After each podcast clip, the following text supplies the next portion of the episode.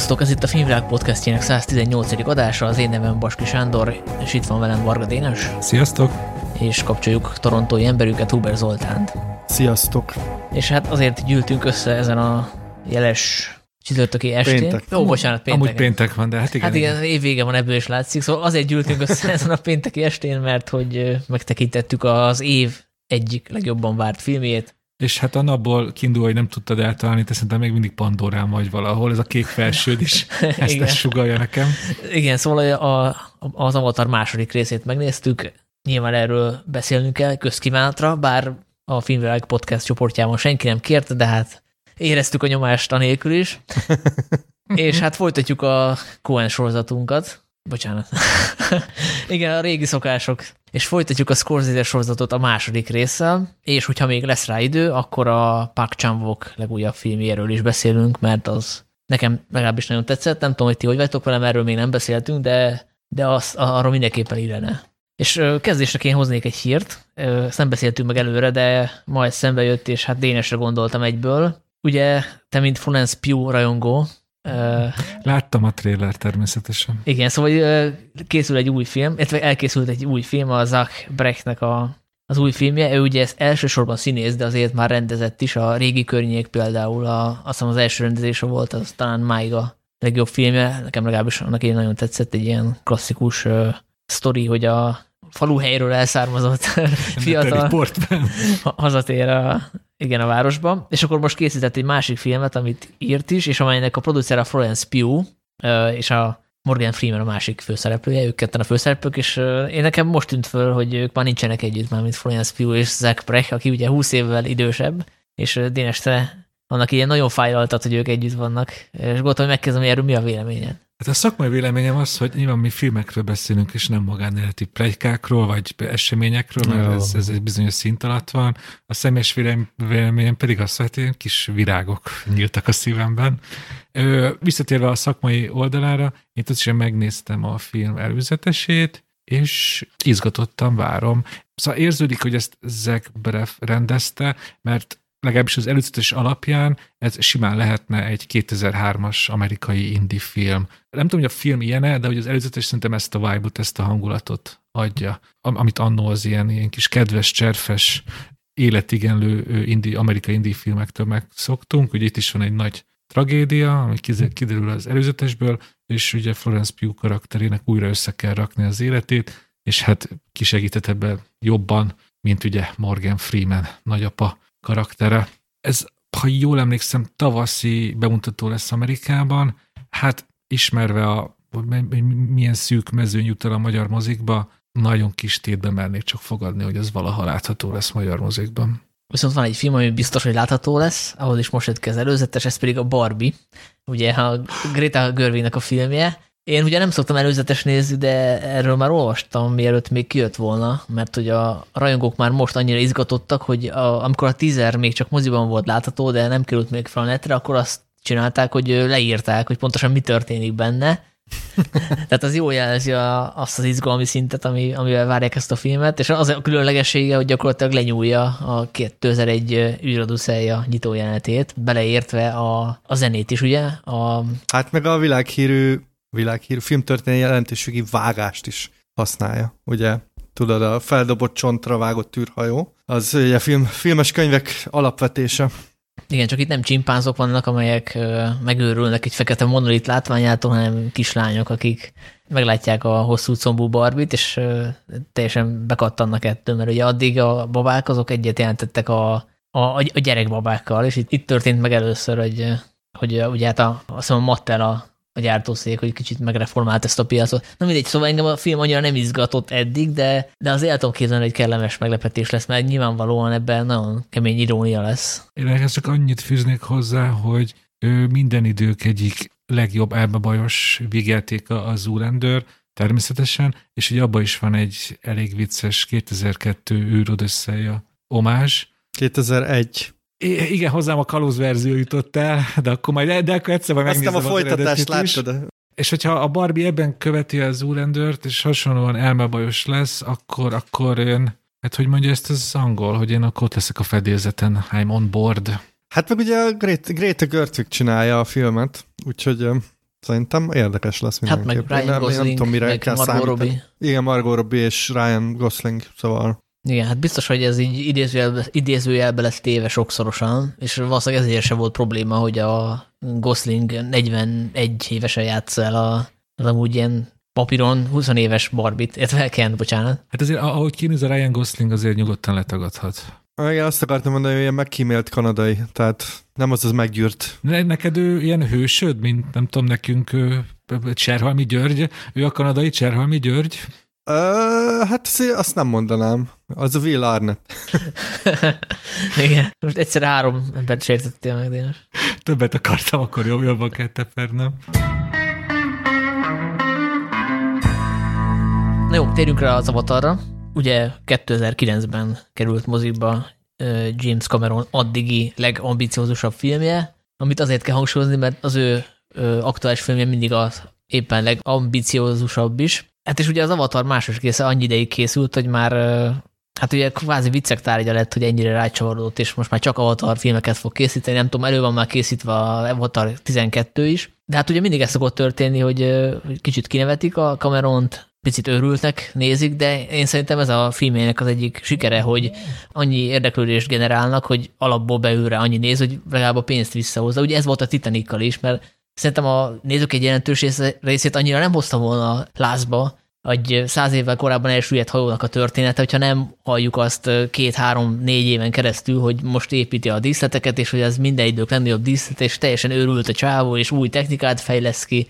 És hát ugye most megismétlődött a múlt, mert hogy ö, 2009-ben is az volt a, az volt a marketing duma, hogy ő most így megreformálja itt a 3D technikát, és, és most is ar- arról szólnak a hírek, hogy ez úristen mekkora fantasztikus dobás volt.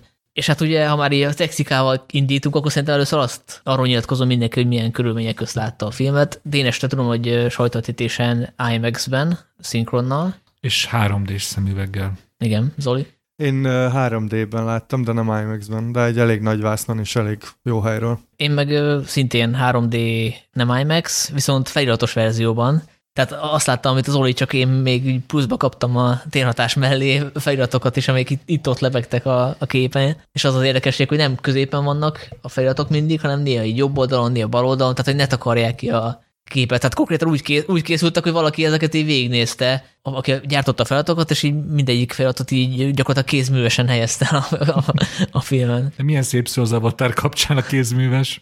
Gondolom ez azért van, mert ugye a 3D-nek, én már nagyon régen néztem 3D filmet, nem, most pont gondolkoztam, hogy szerintem lehet, hogy a Gravitáció volt a legutolsó 3D film, amit láttam, és én elfelejtettem már, hogy mennyire zavaró a 3D-be az, hogy fókuszálva van a figyelmet, tehát hogy nem az, hogy bejárod a vásznat, hanem mindig egy helyre kell fókuszálnod, és gondolom ezért mozgatják a feliratokat is, mert hogy ami autofókusz, oda nem tud feliratot tenni. Ja, arra nem is gondoltam, tényleg. Ez, ez, ah, azt hittem, csak azért, hogy ne takarjon ki valami tárgyat, vagy valami képi elemet. De Nem, nem, nem. Ugye a 3D-nek ez a sajátossága, és engem most nagyon-nagyon zavart, egy, egy, mondjuk egy fél óráig, hogy ugye mindig irányítva van a szemed, mert ugye a, a 2D kép az éles, és oda nézel, ahova akarod. Ha a vászon szélét akarod nézegetni, akkor nézegetheted. A 3D-be ugye folyamatosan ki vannak emelve azok a dolgok, amiket nézned kell, ezért nem lehet a feliratot betenni középre, mert akkor hol éles, De hol világos, világos. De ezzel ezért egy picit vitatkoznék, hogy nyilván vannak olyan jelenetek az Avatar 2-ben, ahol, ahol nagyon irányítva van a figyelmed,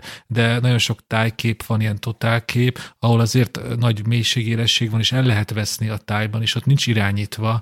Ott, ott azért te tudsz kalandozni. Igen, én értem, hogy mit mondasz, de úgy értem ezt az irányított figyelmet, hogy a, még a nagy tájképeknél is ugye előbbre jön a képnek egy része, a másik része mélységet kap, és ha elkezded a kép szélét bámulni, akkor ugye szerintem akkor, akkor nem, nem kapott a teljes éles képet. Én egy idő után átlendültem ezen, csak tényleg annyira régen néztem már 3D-t, szóval az, hogy amit mondtál, Sanyi, hogy az Avatar 1 az elvileg tényleg az volt, hogy majd megreformálja a 3D-t, és biztos emlékeztek rá, mennyit cikkeztünk annak idején, hogy a 3D így, meg úgy, meg amúgy, és aztán szép lassan ki is kopott. Én nem is tudom, vannak-e még 3D-s Hát nagyon ritkán. Olyan régen. Igen, igen. Épp ezt akartam felhozni, hogy, hogy akkor még kvázi forradalminak tűhetett az a film, meg Cameron egy Igen. létező trendet lovagolt meg, illetve hát részben ő indította el a trendet, mert akkor nagyon felfutott a 3D. Most meg ugye az van, hogy ő az, aki visszahozza, vagy megpróbálja visszahozni, tehát hogy az a film idézőjelben forradalmi volt, az meg inkább ilyen retrográd, tehát hogy egy, egy boomeres bácsi nosztalgiázik a 3 d mert az már így kiment a... Na jó, na jó. Ö... Csúsztattam nyilván, Dénes. De itt úgy tudom, hogy a, most arra fókuszálnak, hogy itt a nagy technika ez a motion capturing, tehát hogy itt kvázi ilyen hibrid animáció van. A motion capturing, igen, a másik pedig ugye a, a víz, a vízi élővilág, mert ugye, mert ugye a számítógépes animációknak a rákfenéje, ugye a legnehezebben animálható dolog, dolgok egyike, ugye az a víz. Az, hogy az úgy, úgy természetesnek, igazinak tűnjön, és messze, messze itt, itt ebbe a avatar a víz útjába érzem azt, hogy, hogy ez a víz ez már majdnem olyan, hogy, hogy itt, itt, e, erről a vízről már el tudom inni, hogy ebbe én bele tudok ugrani és csobbanni egy nagyot. Az előző részben is voltak vizes részek amúgy, csak akkor még azt csinálták, hogy föltették ilyen kötelekre a szereplőket, és akkor így a levegőbe úsztak kvázi, de hát nyilván a kamera olyan maximalista, hogy most, most a szereplőknek a vizes részeket azt vízbe kellett fölvenni, és akkor jöttek a forgatási beszámolók, hogy ki hány percig tartotta vissza. Ugye a két Winslet megdöntötte a Tom Cruise rekordját, 7 percig volt víz alatt. Ez, ez aztán szerintem tényleg ilyen, ilyen, ilyen hírgyártás, mert, mert valójában szerintem ez a film, ez nem lett volna kevesebb akkor, hogyha két Winslet nem tölt 7 percet lélegzetvétel nélkül a víz alatt, mert hát basszus, nem látjuk a két Winsletet, hanem azt a kék majmot látjuk a víz hát, alatt. Annyira nem, hogy én ugye olvastam ezt a, hírt, ezt a két Winsletes hírt, de elfelejtettem, és amikor néztem a filmet, akkor így nem volt meg bennem, és amikor néztem a stárbisát, akkor esetleg, hogy jó, hát ebben szerepel a két Winslet. Nem, nem tűnt fel. Nyilván én, én meg ugye a magyar szinkronnal néztem, szóval nekem az, hogy ebben van egy olyan karakter, akinek hogy fogalmazzam akkor, hogy akinek a mozgását és a hangját két Winslet adta, én ezt csak a film után tudtam meg. Az a vicc, hogy a, az akcentusa olyan, tehát ilyen, nem is tudom, ilyen csendes óceáni akcentustól, úgyhogy én nekem meg kellett konkrétan keresni, ki volt két Winslet a filmben, mert én emlékeztem erre a hírre, de nem, nem ismertem meg a, a figurát. Hát a technikára még visszatérve ugye a másik kérdés, ami fölmerül, hogy ugye ez az HFR, ez hogy működik, mennyire kizökkentő. Ugye ez azt jelenti, hogy nem 24 képkockát látunk másodperceként, hanem 60-at. Ezzel kísérletezett annak idején a Peter Jackson is a Hobbitban, illetve volt még a, az a Will Smith-es film is, a, amit Magyarországon forgattak. Magyarországon volt a bemutatója is. The Gemini Man? Igen, Talán. igen, igen, olyan rossz, hogy kitörölte az agyam. Igen, az annyira rossz, hogy mindenki elfelejtette. Hát arról csak annyit teszem, hogy ott voltam a díszbemutatón, és Will Smith is megjelent, és 5 méterre... Ka- és kaptál egy pofont? Igen. Én nem tapsoltam eléggé a film végén, úgyhogy megfenyített. Szóval, hogy ez mennyire működik, ugye ebben az az érdekes, hogy ez azt a hatást kelti, mint hogyha szereplők picit fürgében mozognának, kvázi úgy, mint, a, mint ahogy egy tévékamerával felvett felvételen. Tehát egyfajta ilyen realista, hiperrealista érzetet ad, miközben itt a műfaj fantasy, tehát itt ütközik kétféle minőség a, a realizmus, meg a fantasy, és hogy ez így mennyire kizökkentő. És nem tudom, hogy azt, azt nem néztem utána, de hogy végig ez a vagy csak néha van. Vannak olyan jelenetek, amik ebben a, hogy milyen ez szépen, FPS-ben vannak. Uh-huh. Hogy lehet szépen Hát, hogy a magyarul? Ma, megszokott filmes képkocka Ez sebességgel. Igen, hogy képkocka per másodperc. Igen, hát akkor én felépítettem a mondandómat arra, hogy hát az az új technika kicsit kizökkentő, de az ember szeme megszokja, és akkor utána már működik, de akkor ezek szerint nem az történt, hogy megszoktam, hanem hogy, hanem hogy nem csak az volt. Én, én arra emlékszem, amikor az első ilyen jelenet volt, ahol azonosítottam ezt a felgyorsított képkoca per másodperc típusú filmezést, az rettenetesen kizökkentő volt. Vártam a vágást, hogy akkor jöjjön valami más, aztán utána már olyan értem, megszokta a szemem, hogy már később nem volt feltűnő, hogy mikor jött megint ilyen, de ez a pillanat megvan a filmben, akkor ott valami családi jelenet van, és én, de, de nekem ez a technika ez rendkívül kizökkentő és hamis, és, és nem való a moziba. Igen, de hogyha mondjuk csak ezt néznéd, meg ezen nőttél volna fog kezdeni a természetes. Hát ugye hát annak ide a néma filmek is, ugye mai szemben a néma filmek az nagyon viccesnek tűnnek, de egy, aki azon azt szokta meg, az volt az első élmény, annak az a film. Tehát, hogy ez, ez nyilván megszokás kérdés. Hát, itt viszont én, én az egyértelmű konzervatív állásponton vagyok, hogy, hogy ami működik, azon ne változtass. Szóval azt a képarányt szokta meg az emberiség, továbbra is működik, vele a, ez a mozi varázslat, én, én nem látom az értelmét a változtatásnak. Viszont egy fokkal jobb, mint a Hobbitba.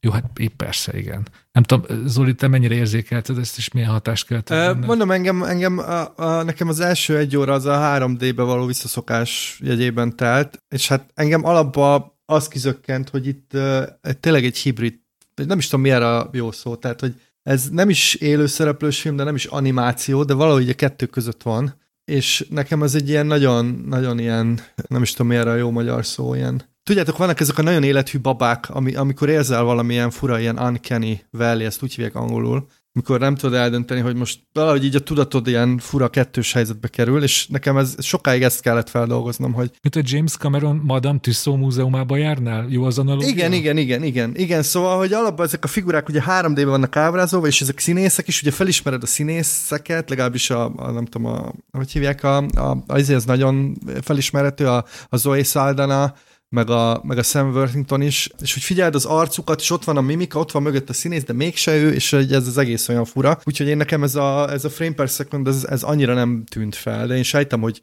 hol volt benne, legalábbis egy, egy rémlik, ahol tényleg kap egy ilyen, ilyen fura, fura realisztikusságot, ami Ja, egy kicsit fura ez a filmhez, de szerintem alapvetően a, a technikai részével ennek a filmnek nem volt probléma olyan szempontból, hogy, hogy végülis amit Cameron ígért, azt hozza, tehát ez egy ilyen kurva látványos. Az egy másik kérdés, hogy ez mire jó. Az a kérdés, hogy ez most forradalmi, vagy látványosabb, mint mondjuk a 2009-es volt, mert ha megnézzük azt a filmet, én most nem néztem újra, de annak idején kétszer is újráztam azt a moziba, vagy lehet, csak egyszer, és, és mint lett volna egy ilyen tíz éves évfordulós vetítés 2009-ben, ahol 4DX-ben néztem meg. Szóval mindegy, tehát hogy ami akkor forradalmi tűnt, most nyilván ahhoz képest jobban motion capture sokkal, tehát hogy de hát amúgy is fejlődött tíz év alatt a technika rengeteget, tehát hogy, hogy nem, nem tudom eldönteni, hogy ez most ahhoz képest mekkora ugrás, vagy, vagy csak amennyi idő eltelt, és én hajlok rá, hogy nem, talán nem, nem annyira forradalmi. A forradalmi szerintem is erős szó, sőt, szerintem nem is alkalmazható az Avatar 2-re. Ha viszont olyan viszonyrendszerbe tesszük, hogy hogy mondjuk oda tesszük bármelyik random Marvel látványfilm CGI jelenetei mellé az elmúlt két-három évből, akkor szerintem az Avatar 2 magasan veri őket olyan értelemben szerintem ez most a CGI, meg motion capture, meg ez a sok-sok angol szakszó, amit most itt emlegetünk, azokból szerintem, amennyire én ezt látom, a többi mozifilm alapján mindenből a, a, a most elérhető csúcsot képviseli. Abszolút, tehát nyilván ez egy ilyen csúcs teljesítmény, én főleg olyanokra gondolok, amikor ilyen vízcseppek vannak a, ezeken a renderelt testeken, meg ezek az állatok, vagy nem is tudom, mik ezek ilyen lények, ezek eh, nagyon realisztikusan vannak ábrázolva, hogyha azért tényleg mellé teszel egy egy Marvelt, ami szintén a, mondjuk így a, a top, azért ott, ott sokkal jobban látszik a CGI, sokkal mesterségesebbnek tűnik, viszont szerintem se forradalmi, tehát hogy én azért még emlékszem 13 éve, hogy akkor azért nagyon oda baszott az Avatar látványvilága, én most azért ezt messze nem éreztem.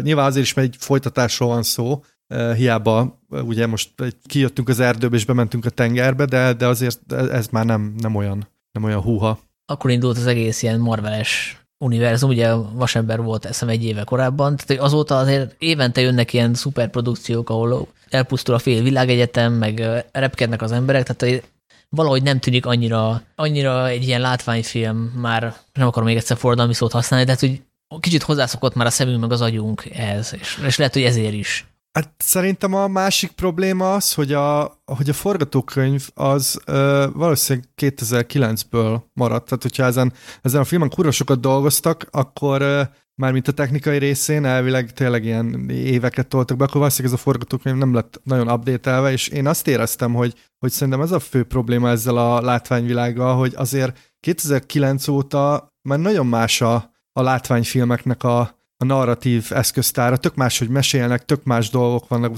más a tempó, mások a karakteri ívek, és én emiatt éreztem azt, hogy, hogy itt ide van tolva egy ilyen elképesztő erős technikai apparátus, amit így nagyon jól villogtat kamera, hogy nézze, ezt is tudom, ezt is tudom, de hogy igazából nem kezd vele olyan nagyon izgalmas dolgot, hogy az 2022-ben is így wow legyen mindenre számítottam, csak arra nem, hogy én fogom egy kicsit védeni a James Cameroni látványvilágot, de hogy megint csak a versenytársakhoz rakom az avatárt, ami nekem nagyon tetszik ebben a látványvilágban, az az aprólékossága. Ugye az avatár ugye nem csak történetet mesél, hanem ö, minden eszközzel egy ilyen immerzív ö, hatást, immerzív élményt akar szép szóisítést kelteni, hogy te Pandorán érezd magad, és ennek a bolygónak a faunáját, az élővilágát a maga összességében lásd.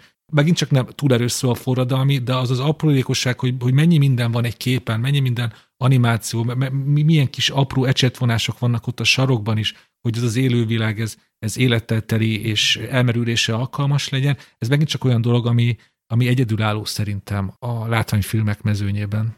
Nem meglepő, mert ez nem tudom, 5-6 éve készül, és ugye itt a Marvel film a referencia, de azok tényleg futószalagon jönnek ki, és hallottunk sztorikat arról, hogy a a VFX artistok azok tényleg ki vannak zsigerelve, mint hogyha ilyen, nem tudom, kisfiúk lennének egy ilyen kínai gyárban, ahol kell gyártaniuk a Nike-t. Szóval, hogy, tehát, hogy tényleg nem fektetnek annyit az innovációba, hogy annyi energiát betegyenek, meg van adva a premier dátum, és arra teljesíteni kell, nem tudom, egy év alatt, vagy még kevesebb idő alatt, tehát, hogy egész egyszerűen az a kézműves gondosság, amit a Cameron beletesz, az, az nincs meg. Tehát, hogy ennyivel több munkát tett bele a Cameron, mint ez, amennyivel jobbak a, ezek a Marvel Ez is, meg ugye itt egy természeti környezetről van szó, tehát ugye ezek a tenger alatti felvételek, ezek, ezek abszolút lehozzák ezeket a nagyon gyönyörű, etemboros természetfilmeknek a képi világát, tehát uh, úgy értem, hogy Cameron ilyen fura nekem egy kicsit, de Cameron azt csinálja, hogy csinált egy ilyen természet B verziót, amit ő elképzelt, és akkor a legutolsó korallig mindent így lerendereltetett, meg a, a, nekem inkább az erdő egyébként szerintem, nekem az volt a durvább, hogy ott tényleg minden fűszál, meg minden Igen. belógó virág, meg minden, minden így meg volt csinálva, meg ahogy az állatok ott tüzéltek, hogy, hogy nyilván tehát a Marvelnek az ilyen, ilyen szinten nincs szüksége erre, mert hogy a Marvel filmek azok vagy a Földön játszódnak, vagy valami űrhajón, vagy valami ilyen kies bolygón, tehát itt ugye Cameron gyakorlatilag a, van egy ilyen kis ezoterikus beütés azért ennek a, a Pandorának, igen, meg igen. egy ilyen, nem is tudom, ilyen, ilyen neohippis vonala, és ugye nyilván ő azt akarja, tehát hogy a, az egész sztori szerintem inkább arról szól, hogy, hogy, hogy, a, hogy a, nem tudom, a természet egy velünk, és hogy vigyázzunk rá, stb. stb. Tehát, hogy ehhez viszont szükség van arra, hogy ezt a világot tényleg nagyon aprólékosan megteremtse, és ezt meg is teremti. Ezzel én egyébként nem vitatkozom. Én azzal vitatkozom, hogy amit ebben a világban viszont elmesél, az, az, az szerintem nagyon problémás. Ja, ja ez, e, itt, itt teljesen egyetértek veled, hogy az egész Avatar univerzumban a háttér a legérdekesebb. A maga, a bolygó, és én, én ezt kell azzal tudom magyarázni, hogy amit is mondtatok, hogy nagyon szereti a természetet, és ehhez egyébként egy ilyen, ilyen istenkomplexus társul James Cameron, amit kb. úgy fejtettem meg, hogy nagyon szereti a természetet, de azért lát benne hibákat, hogy nem elég színes, nem elég mozgékony, ő megcsinálja a maga természetét, a természet 2.0-át, amiben minden ott van, mint ahogy mint, mondjuk a legszebb földi nemzeti parkokban, csak az még a hatványozott, a hatványra van emelve. Mert nyilvánvalóan az a pandorás trópusi esőerdő, annyi minden világlik, annyi minden fénylik, ami, a, semmi más, a, a, ilyen nincs a földön. Az, az, az a korallzátony a mostani második részben is, hogy, hogy igen, vannak nagyon szép, színes korallzátonyok, de az a sűrűségű látványvilág az egyszerűen nem létezik a földön. Hát meg ki van világítva, mint egy ilyen bazár. Persze. Hát meg minden ilyen UV fényben világít. Nekem az jutott eszembe, hogy szerintem ő egyszer nagyon begombázott, és uh, sétált az őserdőbe. És akkor szerintem így, ez, amiket te látsz, a, nem tudom, azokat, hogy így felhúzod a színeit, meg a kontrasztot, Igen. akkor megkapod kb. a pandórát,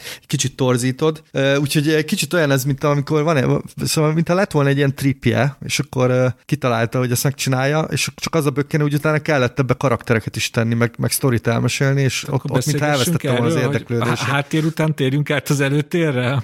Hát még annyit a látványról, hogy igen, itt azt látjuk, amit az első részben, hogy nagyon hosszasan bemutatja ezt a tengeri élővilágot, és hát gyakorlatilag az történik, ami a legelsőben csak ott az erdei világot mutatta be, rácsodálkoztunk a Jake-nek a szemével, most meg a Jake családjának a szemével csodálkozunk rá egy másik világra, és picit ebből a dramaturgiai feszültség szerintem hiányzik, hiszen olyan, mint egy ilyen fura természetfilm, Viszont, hogyha Cameron fejével gondolkozunk, és ő meg előre tervez három-négy filmet, ami ugyanebben a környezetben fog játszani, és a filmnek a vége azt sugalja, hogy igen, akkor ott már nem kell bemutatni. Tehát, hogy ő mondhatja azt, hogy igen, ez most soknak tűnik ez az expozíció, de ez majd meg fog térülni a következő részekben, mert azok már, ott már nem kell bemutatni az élővilágot, hiszen megtettük, és lehet, hogy ott már jobban Na, fog jó, működni. szerintem azért nem ez fog. Bocs, amit te mondasz, Sanyi, én ezt úgy vinném tovább, hogy ez, hogy ez nem csak a bolygóra igaz, hanem magukra a karakterekre is, hogy, hogy ez a filmnek a, legnagyobb része az expozíció, a család tagjainak a bemutatása, akikből érződik, hogy majd milyen irányt fognak venni a folytatásba, de ezek sosincsenek lejátszva teljesen, ezek a konfliktusok.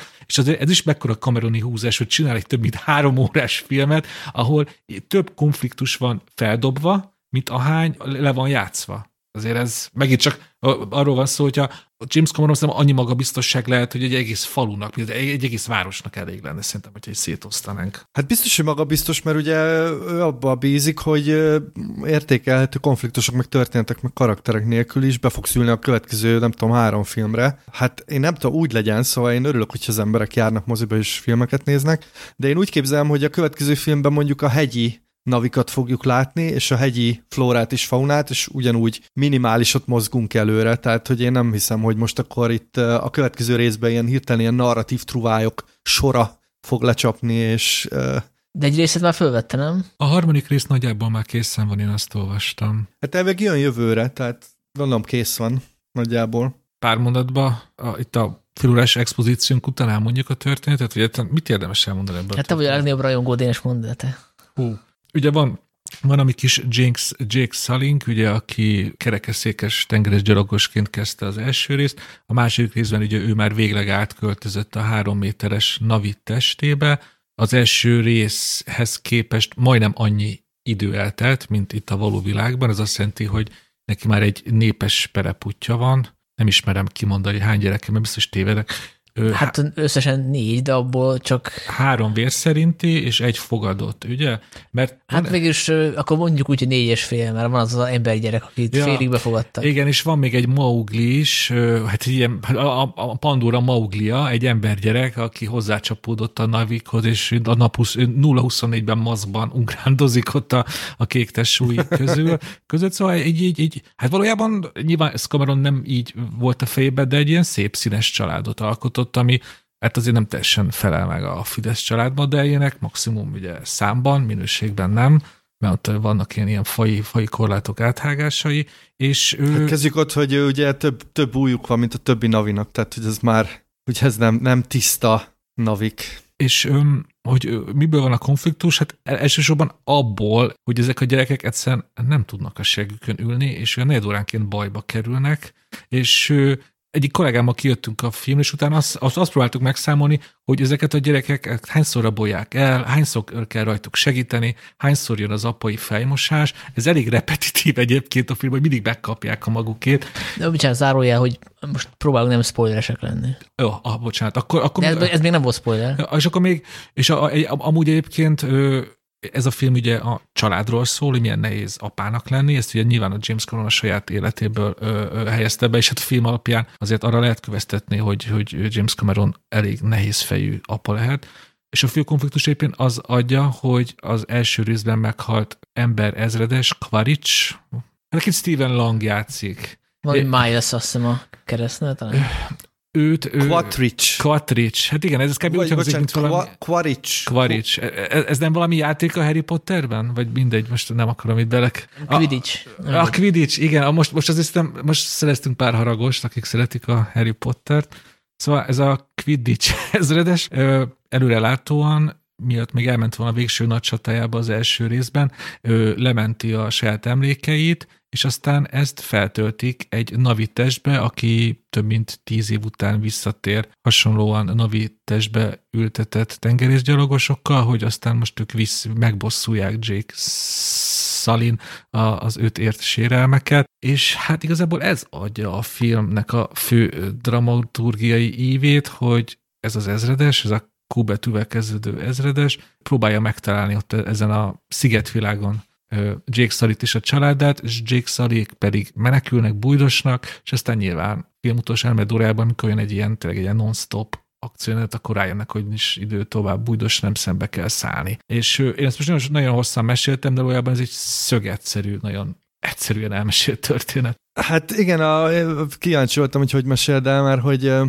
én azért térek vissza mindig ehhez, hogy a forgatókönyv így meg úgy, mert hogy mit beszéltünk a látványról, meg hogy ez milyen jó, és azon gondolkoztam a film közben, hogy, hogy ez tök jó tényleg így nézelődni, tehát hogy csak hogy ha nincsen, nincsen egy történet, aminek, ami jó, akkor én azért elég gyorsan megunom a nézelődést, szóval lehet, hogy ezért nem szoktam természetfilmeket se nézni, csak olyanokat, ahol, ahol van valami narratív ilyen összefűzése is a, a dolgoknak, mert hogy engem azért eléggé zavart az a dolog, hogy, hogy ez, ez a történet, ez, ez nagyon gyenge. Tehát, hogy ezt mondjuk ki, ez a forgatókönyv, ez szerintem több sebből vérzik. Azt mondtad, hogy repetitív az egy dolog, de, de maga a történet is ilyen elindul valahonnan, eljut valahová. Nagyon sok olyan fordulat van benne, ami szerintem egészen röhelyes, tehát ilyen amatőr szintű, és vannak benne olyan mellékszálak, amik szerintem felháborítóan rosszak. Tehát például az embergyerek szála, az, az szerintem lehet, hogy egy ilyen első éves forgatókönyvírói kurzuson azt így kihúzzák, mert, mert hogy nem, nem értettem, hogy mi történik ez az embergyerekkel. És hogy ezek, ezek miatt engem folyamatosan ledobált ez a szép látvány, mert hogy végig azt gondoltam, hogy most miért ezt végig szenvednem? Hát ez a meglepetések napja lesz, még a végén kiderül, hogy nekem tetszett a legjobban az avatar. Ezt azzal tudom alátámasztani, hogy hát igazából ezt, ezt, ezt inkább csak az orvosommal szoktam megbeszélni, de nektek is elmondom, hogy én azért ha, gyakran szoktam ö, ö, pisilni, és biztos voltam benne, hogy, hogy ez a három óra, tíz perc, itt, itt lesz legalább egy, egy, egy pisi szünet, és nem, és, ö, kibírtam, és utolsó fél órában már már inkább úgy ültem, hogy nem, nem, én ezt az akció orgiát nem hagyom ki, én a végén megyek ki, és ez, ez azért elég sokat elárul szerintem arról, hogy mennyire be tudott vonni az avatar világa, és persze a történet az, az, az ilyen egypontás, egy pont nullás történet, és az is mutatja szerintem, hogy mennyire basic, és mennyire inkább csak egy kifogás ez a történet, hogy igazából a film közepén a történetmesélés nem csak, hogy lelassul, hanem inkább megáll, és kapunk egy ilyen, egy ilyen családi, beilleszkedős dráma féleséget, és egy ilyen full természetfilmet, amikor ilyen Igen. hosszú perceken azt nézzük, hogy, hogy az egyik Jake Sully gyerek egy bálnával haverkodik. A, az a rész, az, az, az megint csak éppen James Cameronnak a magabiztosságát mutatja, hogy így, hogy az a tempó, amit minden látványfilmben szoktak rakni, hogy, hogy valahonnan valahova kell tartani a minden jelenetnek, az teljesen eltűnik, és teljesen átveszi az az érzés, hogy te itt vagy most nézőként a Pandorán, merülj el benne, mint ahogy ezek a gyerekek is megismerik ezt az új kultúrát, ezt az új, ahogy ti is mondtátok, ilyen Hawaii-szigeti csendes óceáni kultúrákra rímelő törzset. És aztán meg, megjelennek ugye Quidditch, bocsánat, igen, az ezredeség, és akkor hirtelen megint, megint felveszi a fonalat a történetmesélő. Hát önmagában nekem ez tetszik, hogy ennyire így blockbuster szokatlan módon elkalandozik, tehát van egy ilyen pangesztus is, hogy most azt nézzük, hogy a legkisebb gyerek, akit ugye a Sigourney Weaver alakít, bocsánat, nem a legkisebb, második legkisebb, ugye a, a Sigourney Weaver karakterének a lánya, hogy ő ott a homokban lebeg, és akkor nézi a, homok, a vízáján a homokot. Egyébként ilyet én is csináltam gyerekként, és így tök érdekes így belefeledkezni a, a természetnek a, a, a ritmusába, mint hogy az ember be lenne tépve, de nincs. Szóval ez tök érdekes, hogy ez ilyen, ilyen benne van a blockbusterben, úgyhogy engem egyébként ez nem zavart, amikor néztem, csak ugye az ember kijön a moziból, és utána elkezd gondolkozni ebből, hogy én mit kaptam. Mennyit adott nekem ez a történet, hogy mennyi a mennyi ebbe a szubstancia, és, és eszembe jutott az első rész, és egy picit ilyen lelki is kerültem, mert mert ugye, tudjátok, van az a South Parkban az a jelenet, amikor a Stan elmegy az orvoshoz, és azt mondja, hogy izé, mindenről úgy érzem, hogy szar, és akkor így odaad egy fülhallgatót, és akkor hallgassa a zenét, és akkor csak ilyen izé, fingás hangokat hall, meg ilyen. Meg, és mondja, hogy hát az összes film, amit nézek, a szar, amit mindent, amit hallgatok, hogy szar, és mondja neki az orvos, hogy hát igazából itt az történt, hogy kezdesz megöregedni, és azért tűnik, hogy minden szar, de valójában benned van a hiba, és akkor úgy elgondolkoztam, hogy most lehet, hogy azért nem tudtam annyira átélni ezt a dolgot, meg, meg néha, hogy elkezdtem teljesen más dolgokon gondolkodni. Filmnézés közben, hogy most gyönyörű, amit látok, de vennem kéne egy párásítót, hogy azt hol vegyem meg. És így néha így elkezdtem elkalandozni. És, így, komoly. és akkor így gondolkoztam, hogy, hogy az első résznél nem volt ez, azt, azt végignéztem, utána még egyszer elmentem a moziba egy héttel később, tehát hogy most vagy az van, hogy tényleg megöregedtem, vagy itt, itt tényleg annyira nem működik a varázslat a történet szintjén, mert a látvány az nyilván le tud kötni egy ideig óráig, de hogy utána kell valami, valami emberi dráma, ami ezt tudja kötődni, és akkor egy ilyen magyarázatot találtam, hogy lehet, hogy az van, hogy a, az első az még nem egy ilyen high fantasy-ként indul, hanem látok egy humánt, egy embert, akivel tudok azonosulni, mert ő is ember, én is ember vagyok, és amikor átalakul, akkor is tudom, hogy ő a Jake, mert ismertem emberi formájába, itt meg a főszereplőket már csak ilyen kékes izéként ismerem meg. Oké, okay, hogy emberek adták hozzá az arcukat ilyen motion capture de valahogy nekem azt hiányzik, hogy, hogy tudja kötődni. Tehát a két Vincentet se ismertem föl. Oké, okay, az Zoe föl, mert szerintem ő fölismertem, mert ő azért elég jó színész. De például a hogy a Jake-et alakító színészt? Sam Worthington. Igen, tehát hogy ő nem egy jó színész, eleve a karakter nem túl izgalmas, tehát hogy nem tudsz kihez érzelmileg kötődni. Legalábbis én ezt, ezt a tanulságot szüntem, jó, Sanyi, le. Bocs Zoli, csak egy, egy, egy gyors tisztázó kérdés, ha szúrjak közben, hogyha 2023-ban én mindenféle átmenet nélkül már egy navitesbe jönnék ide a podcastbe, ilyen mondjuk kék, kék majomként, akkor te egy berekeszteni a barátságunkat, nem jönnék többet? Akkor már nem, de már, már nem tudsz kapcsolódni hozzám. Ó, már, ez, már, már ez nincs... nagyon, ez nagyon csúszós terep, mert hogyha azt mondja, hogy igen, akkor utána azt mondod, és ha női testbe jövök, és akkor már egyből itt van a izé, ugye? Hát épp pont ezt magyaráztam Dénes, hogy az első részben nem volt ez probléma, mert láttam az átalakulás előtti figurát is. Tehát amikor átnéznék Navi testbe, akkor a régi Dénes látnám, mert értem, az agyam azt szokta értem. meg, érted? De Tehát, viszont, hogyha a Navi gyerekemmel már nem tudnál együtt lenni, mert ott már nem ismer, annak már nincs emberi. hát ott már igen, ott már furább lenne a szituáció. Ez, ez lenne a. Igen, De igen. figyelj, Sanyi, ezen én is sokat gondolkozom mostanában, biztos én életközepi válságba keveredek lassan én is, hogy, hogy vajon tényleg az van, hogy öregszem, és már nem értem a, a, a popkultúrának a, a, a topját, csak hogy az van, hogy közben meg rengeteg olyan film van, ami, ami nagyon jól működik, és ugyanolyan lelkes vagyok, mint 18 évesen, és én is elkalandoztam egyébként közben, a film közben azon gondolkoztam, hogy mit kell, mit kell venni hazafelé, meg ilyenek, és azon gondolkoztam ráadásul utána, hogy miért gondolkoztam ezen közben, és szerintem egyértelműen az a probléma, hogy valaki szeret ilyen fantáziavilágokban nézelődni, valaki meg csak úgy nem feltétlenül, főleg nem három órában, és az első résznek a sztoria az szerintem abban a szempontból volt jobb, hogy voltak például komolyan vehető ellenfelek. Volt, volt komolyan vehető konfliktus. Ráadásul a, a Faszi ugye egy ilyen mozgássérült katona volt, ha jól emlékszem. És az, hogy ő ilyen avatar testbe kerül, azt szerintem egy tök valid ilyen karakterépülés. Itt nem volt semmilyen, itt egy ilyen apa, aki így apa, az ellenfele, aki így meg akarja ölni minden áron, de hogy nincsen nagy tehát ez a főgonosz figura, vagy ez a gonosz figura, ez nem jó. Tehát ez, Meg hát ez, ez egy teljesen... klón, egy klón, tehát egy klónnak a drámája. Igen, és már ugye már láttuk is. Igen. És ugye az első részben meg egy identitásválság volt, és az identitásválság az mindig barom izgalmas, hogy itt van egy figura, aki megismerkedik egy másik faja, és akkor így most uh, konfliktusba keveredik az új barátai, meg a saját faja közt. Ugye hát nem véletlen, hogy ez a formula működik a westernekben, és ugye a, lásd a Kevin Costner filmét, a Farkasokkal Igen, vagy a, a Terence Malick filmje, ugye a Pocahontas film. Szóval hogy ez egy ilyen örökérvényű sztori volt.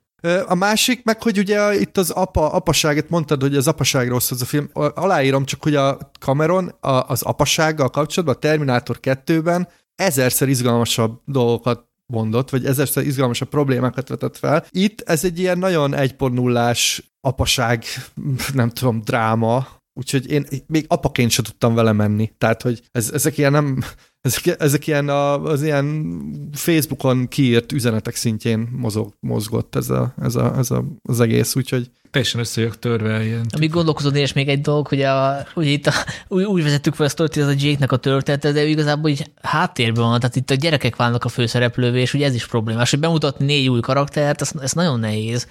És miközben a, a, a Jake karakter igazából újat nem tudunk meg, ugye ilyen militáns szerepben van, ugye most is úgy öltözik még, mint aki katona lenne, parancsolgat a gyerekeinek, akik uramnak szólítják, a Zoe Saldana, a felesége meg még kevesebbet szerepel. Ugye van egy-két csúcsjelelte, akkor nagyon jó, nagyon jó, amikor előtör belőle az anya tigris, de hogy ő is háttérben van tolva. Hát miért ilyen Jake Sully az egyszerű, ugye, aki egyszer járt Vietnámba, az, az, az, az mindig Vietnámban marad, ez ugye ez a Vietnám szindrómát látjuk Jake Sullyba.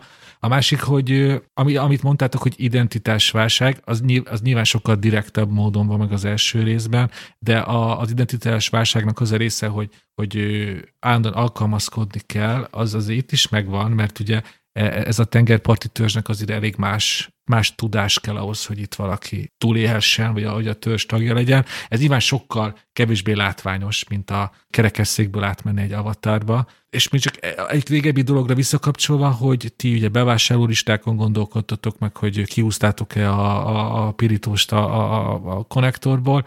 Én azért az első perccel a végéig, én, én, én ott voltam Pandorán, és amikor nem konkrétan a, a a filmre mentem, akkor is a film irányította a gondot, amit az például nagyon megmaradt bennem, hogy néztem, a, amikor ott először mennek a koronzátonyok közben, és a karakterek rácsodálkoznak az élővilágra, akkor én például és szerintem kb. James Cameron ezt az érzést akarta elérni, ezért gondolom, hogy, hogy, hogy, hogy sikere lehet nálam a filmnek, hogy arra gondoltam, hogy úristen, én ugyan sose buvárkodtam, de snorkeleztem, és én néztem felülről a korazzáton. És visszajött az az érzés, hogy úristen, tényleg életem egyik legszebb napjai voltak, amikor csak ezeket csak a színes halakat bámulhattam. És szerintem ezt az érzést akarta megragadni Cameron ezzel a lelassú természetes filmes betétekkel.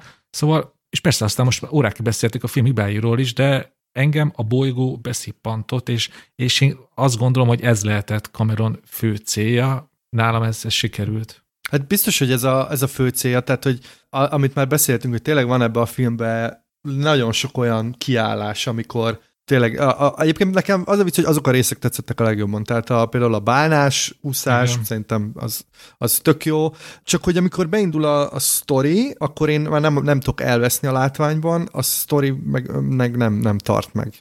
És nekem a, egyébként, bocs, csak a, nagyon sok problémám volt egyébként az akciójelentekkel is, mert hogy Na. James cameron ugye úgy tartjuk számon, mint aki ilyen kurva jó akciórendező, és hogy ez igaz is volt, de itt például nagyon nem tetszett például az, hogy a, a film vége az gyakorlatilag lerippeli a Titanicot. Tehát, hogy így ezt már láttuk. Tehát, hogy ezt, ezt, nem, nem, ezt nem kérem még egyszer, ezt már láttuk, ez nekem nem kell. Na, szerintem ezt nagyon leegyszerűsített. Jó, van egy süllyedő hajó, de én azért, már régen láttam a Titanicot, de azért nem emlékszek ilyen motor, csónakos csatákra, repülőbálnákra, Szóval azért ez, ez jóval mozgalmasabb, mint, mint a Titanicnak a süllyedése. Ha jó, bele, belemehetnénk ebbe, hogy persze van benne egy bálnaodászat, meg egyébként a, például tökre tetszett, hogy omázsolja a cápát, meg például igen, omázsolta igen. a Commando című filmet is, az például nekem ezzel megdobogtatta a filmet, de, de azért, de azért, hogy mondjam, ezek az akciójátok szerintem már nem olyan tehát nem tudom, amikor én annó láttam a Terminátor 2-t, vagy annó láttam a Bolygó neve halált, vagy a, akár még a True Lies-t, akkor én ó, hát teljesen kész voltam, hogy ez micsoda akciójelenet. Itt azért, és lehet, hogy az van, Sanyi, hogy öregszünk, de, de én nem éreztem, hogy... Zoli, ezek... ebben éppen nincs vita köztünk, most felsoroltál három filmet, azok kívánban sokkal jobb filmek, mint az Avatar vagy az Avatar 2. Jó, csak arra mondom, hogy, hogy, hogy, hogy miért gondolkoztam bevásárló listákon, ahelyett, hogy ezért, hogy ezért. és egyébként a, a, a bálnás úszásnál nem gondolkoztam bevásárló listán, tehát hogy valahogy ilyen, csak arra, hogy mondtad, hogy ez lehetett Cameron célja, hogy veszünk el benne, igen, biztos, hogy ez lehetett a célja, és szerintem sok embernek ez megy, valakinek meg nem. Tehát, hogy... Hát én mondjuk nem a akcióneletek alatt kalandoztam el, hanem inkább a filmnek a középső részén. Tehát az utolsó egy óra, amit hiszem, hogy csak akció, az szerintem fantasztikus. Tehát, hogy azért megmutatta az öreg, hogy, hogy mindig, mindig túl. Tehát, és hát én nyilván nem fogok belekötni Tarantino rajongóként abba, hogy valaki plagizálja, pláne saját magát, tehát hogy, hogy szíve joga, hogy a Titanicot most egy újra gondolja egy ilyen fantasy környezetbe. Nekem, nekem, egy kis mélységtitka is Nekem az van. működött. Hát inkább a, a, a sztorinak voltak ilyen elemei, amik ugye hát, amit a gyerekekhez kapcsolódik, amiről már beszéltünk, hogy már-már paródia-szerűen ismétlődnek, de tényleg ebben nem menjünk bele, mert ez túl, túl spoileres lenne. De hogy akciófilmként én absz- abszolút élveztem, meg, meg fogom nézni a következő részt is nyilvánvalóan. Még annyit akartam kérdezni, még a film közben így gondolkoztam bizonyos dolgokon, hogy hát ez most így nem hiányzik, ez, ez, ez így nem jó, és utána mindig ugye olyan, olyan hosszú a film, hogy annyi minden történik, hogy előbb-utóbb azokat a hibákat megmagyarázza a Cameron. Például, hogy sokáig azt gondoltam, hogy nagyon súlytalan a film, mert kevés a véráldozat. Tehát, hogy egy-két ilyen állat meghal, de és akkor végére azért kaptunk. Lehet, hogy kicsit még lehetett volna több is, hogy drámai legyen. A másik meg, hogy abban sem voltam biztos, hogy Vicsatáron belül marad-e mindig a film, és ezen gondolkoztam, hogy hogy igen, vannak necces, necces részek, ezek a New Age-es dolgok, meg hogy ott jelnyelvelnek a bálnával, tehát ez, ez is egy ilyen abszurd dolog, hogy honnan, hol, hol tanult meg jelnyelven a bálna, de hogy mint hogyha nem süllyedne bele így a gicsbe, tehát hogy valahogy sikerül a határon megmaradni, hogy ezt így hogy csinálja. Bár lehet, hogy ti más, hogy láttátok. Hát engem, ami leginkább ki tud zökkenteni ebből az egész Pandorából, az a, az a túltolt ezoterizmus. Szóval addig, amíg azt mondja a film, hogy, hogy itt van ez a természet, mi emberek romboljuk, nézd meg, hogy milyen szép, és tényleg ezt, ezt, ezt, ezt, ezt a te fajot teszi tönkre, ezzel teljesen tudok menni, de amikor a természetet egy ilyen, egy ilyen önálló entitásként, egy ilyen egységes spirituális lényként ábrázolja, hogy minden mindennel összefog, ugye ez kb. a panteista világképnek egy ilyen teljes túltolása, akkor azért az úgy megállok, hogy, hogy, hogy valójában ez egy ilyen szépelgő hazugság a, a, a természetről, és így, így, így ez egy zsákutcába vezet, hogyha ezt valaki túlságosan... Hát a Werner. Herzog nem így gondolja. Hát a, pont ez az, a természet, az a, ugye a hercogi filozófia szerint az egy ilyen kegyetlen, közönyös valami, a, a, ami a füle botját sem mozgatja, ha neked éppen ott elszenesedik a lábad, és kukacok e, e, e, eszik a szemedet, ami a, valójában ez, ez a természet. És, a, a Pandorába, ami ugye a a legfőbb hazugság, hogy a természetnek mindig csak a jó oldalát mutatja. Ez olyan, mint amikor így be, elmész egy szafariba, és ott nagyon szépen ki meg van mutatva, hogy milyen útvonalon mehetsz, megmutatják a legszebb állatokat, aztán kapsz egy ilyen szép ilyen ö, ö, vegan vacsorát a végén, és akkor direkt elkerülöd azokat a helyeket, ahol éppen nem tudom, a, a sakálok lakmároznak a ö, más állatokból.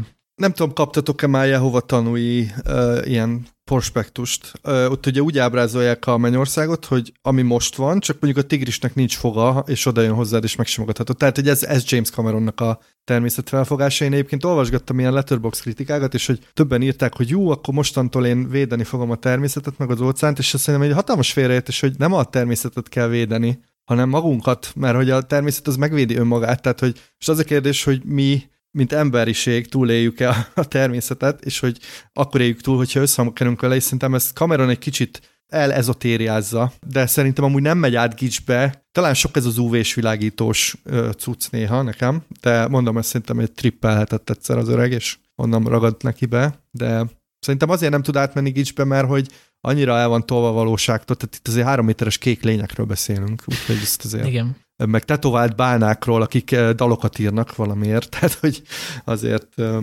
nehéz. És mit tippeltek, hogy eh, ez is akkora siker lesz, mint az előző? Ugye voltak ilyen hírek, hogy annyiba került, hogy eleve nem tudom, két milliárdot kéne hozni, hogy, hogy núszadó legyen. Szerintem nem lesz akkora siker, és ez nyilván nem mérvadó, mert itt tegnap ilyen idő volt, de én meglepődtem, hogy, hogy így hát harmadház volt csütörtök este nyolckor, egy friss filmen, azért, amikor voltam ilyen friss filmeken, általában teltház szokott lenni, de ez nyilván ez, ez semmit nem jelent.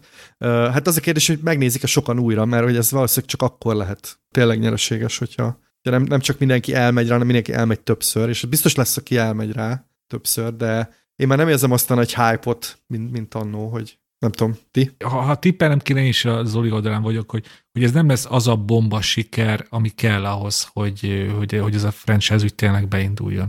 Mert ez tényleg az a baj, hogy, hogy ezt, ezt, ezt kb. akkor lehet sikeresnek mondani, hogyha megint rekordokat dönt. Ugye James Cameron egy, egy, egy elég veszélyes zsákutcába kormányozta magát, mert így kb. most már minden új James Cameron filmtől azt várjuk el, hogy a világ legsikeresebb filmje legyen. Ami valójában egy, egy, egy totálisan igazságtalan elvárás, de az eddigi karrieré alapján mégis valahogy ide jutottunk, hogy hogyha a Titanica megcsinálta a lehetetlent, és aztán az Avatarra, akkor az Avatar 2 már rögtön csodás lesz, hogyha most hirtelen nem lesz ez a világ legjobb, legjobban jövedelmező, vagy a legtöbb pénzt hozó filmje. Hát igen, kockázatos, mert ugye a Avatar az nagyon más volt a Titanichoz képest, és a Titanic is a Terminator 2 Igen. Itt meg azért oké, okay, hogy egy más bioszférába, vagy nem tudom hova keverednek a szereplők, de hát azért mégiscsak az Avatar univerzuma, tehát hogy akinek mondjuk az első rész nem tetszett, annak valószínűleg ez se fog annyira, tehát hogy itt nincs ilyen, nincs akkor egy gyökeres váltás, azon túl, hogy sokkal profiba a motion capture, Úgyhogy én se lepődnék meg, hogyha kevesebbet hozna. Bocs, csak annyi, hogy ő már csinált ugye a folytatást, hogy a Terminátorra csinált a Terminátor 2-t, és a két filmet egymás mellé tesztek, azért nagyon más a két film. Tehát hogy nem csak, hogy szint, szintlépés van, tök más a sztori, tök más a, az egész tényleg. Ugye az Alien, a bolygó neve halál is folytatás, és ott is nagyon-nagyon más, mint az első rész, hát konkrétan más zsáner. Itt azért az Avatar, az Avatar 2 között azon túl, hogy ki van terjesztve a világ, semmi különbség nincs, sőt, szerintem erről már beszéltünk, hát, hogy a Sanyi mondott, sztoriban még gyengébb Konkrétan is. vannak jelentek, amik megfeleltethetők az első részbeli párjuknak, hogy ott a madarat lovagolják, meg az a, itt meg az, ezt, ezt a szányas halat és tényleg egy az egybe ugyanazt látjuk, ez a beavatási ceremónia, hogy, hogy már akkor vagy férfi, hogyha van egy hátasod. És ez egy az egybe ugye újból lejátszódik. Ja, hát én kíváncsi leszek, mert érdekes ez a film, hogy egyszerre ilyen, ahogy mondtam, retrográd, meg közben ilyen posztmodern is, vagy például megnézzük a, ezt a családot, akkor egy ilyen konzervatív családmodellt látunk, az apa kicsit ilyen militánsan utasítgatja a családot, ott az anya, akit, aki kvázi a konyhában van, a végén előjön belőle a harti sárkány, de addig tényleg a, betölti a, a principiumának megfelelő szerepet, tehát ugye egy konzervatív családmodell, de közben egy szivárvány családról beszélünk, ahol befogadnak ilyen mauglikat, és hát ugye, és hát abból, abból a szempontból is nagyon progresszív az egész, hogy ugye hollywoodi blockbusterekben mindig be kell illeszteni különféle bőrszínű embereket, és akkor néha ez így nem mindig sikerül olyan látványosan, és akkor nézzük egy rész emiatt panaszkodik, itt meg ugye mindenki kék, tehát ez, ez a tökéletes film ebből a szempontból, hogy tök mindegy, hogy a, a színész, aki játszanak, milyen bőrszíne van, mert a végén mindenki kék lesz. Tehát ez a, ez a fajta ilyen tökéletes utópia, ahol egyenlőek vagyunk ebből a szempontból. Tehát ez egy, itt igazából poszthumánokat látunk, és azért is, mert nem humánok, de hogy értitek. És ki a leginkább elnyomott kisebbség, aki a legtöbb zrikát kapja, az a szerencsétlen a rasta fehér srác. Hát de megérdemli, mert ugye kulturálisan kisajátítja a rasta hajával a, a feketéken, szóval. Hát meg a navikat is, hát eh, nagyon rém kellemetlen, amikor egy naviként próbál viselkedni, és akkor ilyen macska vinyogásokat. Meg bekeni magát ilyen kék színnel. Igen. Szóval így, így, így, tényleg így, néha így, így, így kijött belőlem a fajvédő, hogy így, hogy így rá akartam szólni, hogy menj már haza, és az emberek közé, mert egyszerűen kellemetlen, amit művelsz ott a Navi faluba. De aztán, de aztán persze rájöttem, hogy, hogy csúnya gondolat. De hát az is hiteles, mert rengeteg ilyen ember van, aki másik kultúrának a megszállottja, ugye. Hát Amerikában volt egy nő, aki kiadta magát feketének. Csak azért, mert ilyen kicsit ilyen göndörebb haja volt, és sikerült is valami fekete szervezetben egy elnöknek lennie. Hát jó, de most már ne, elvileg nem kérdőjelezhetik meg, ha te annak hallod magad, nem? Hát Nem ez a vók alapállás. Hát, és azt mondom, hogy én annak érzem magam, akkor neked milyen jogod van megkérdőjelezni? hát pláne, hogyha mondjuk vak vagyok. De De egyébként, bocsánat, csak azon gondolkoztam közben, lehet, hogy nem figyeltem, de hogy amúgy ők miért beszélnek angolul a filmben? Hát ezt megmagyarázta nagyon okosan a, a történet, legalábbis a, a, a Jake magyarázza meg a legelején, hogy neki most már annyira természetes a navi, mint hogy angol lenne, és ebben a pillanatban átváltanak angolra, és ezzel jelzik a, a nézőnek, hogy mi most naviul beszélünk, de ti angolul halljátok. Á, szóval kicsit olyan vadászat a vörös októberbe ö, Hát, hát meg a hollywoodi filmben, amikor általában ilyen német, vagy nem tudom, orosz emberek vannak, akkor pár szót mondanak oroszul, igen. vagy németül, és utána váltanak angolra. Igen. De hát ez ugye kulturális kisajátítás szerintem.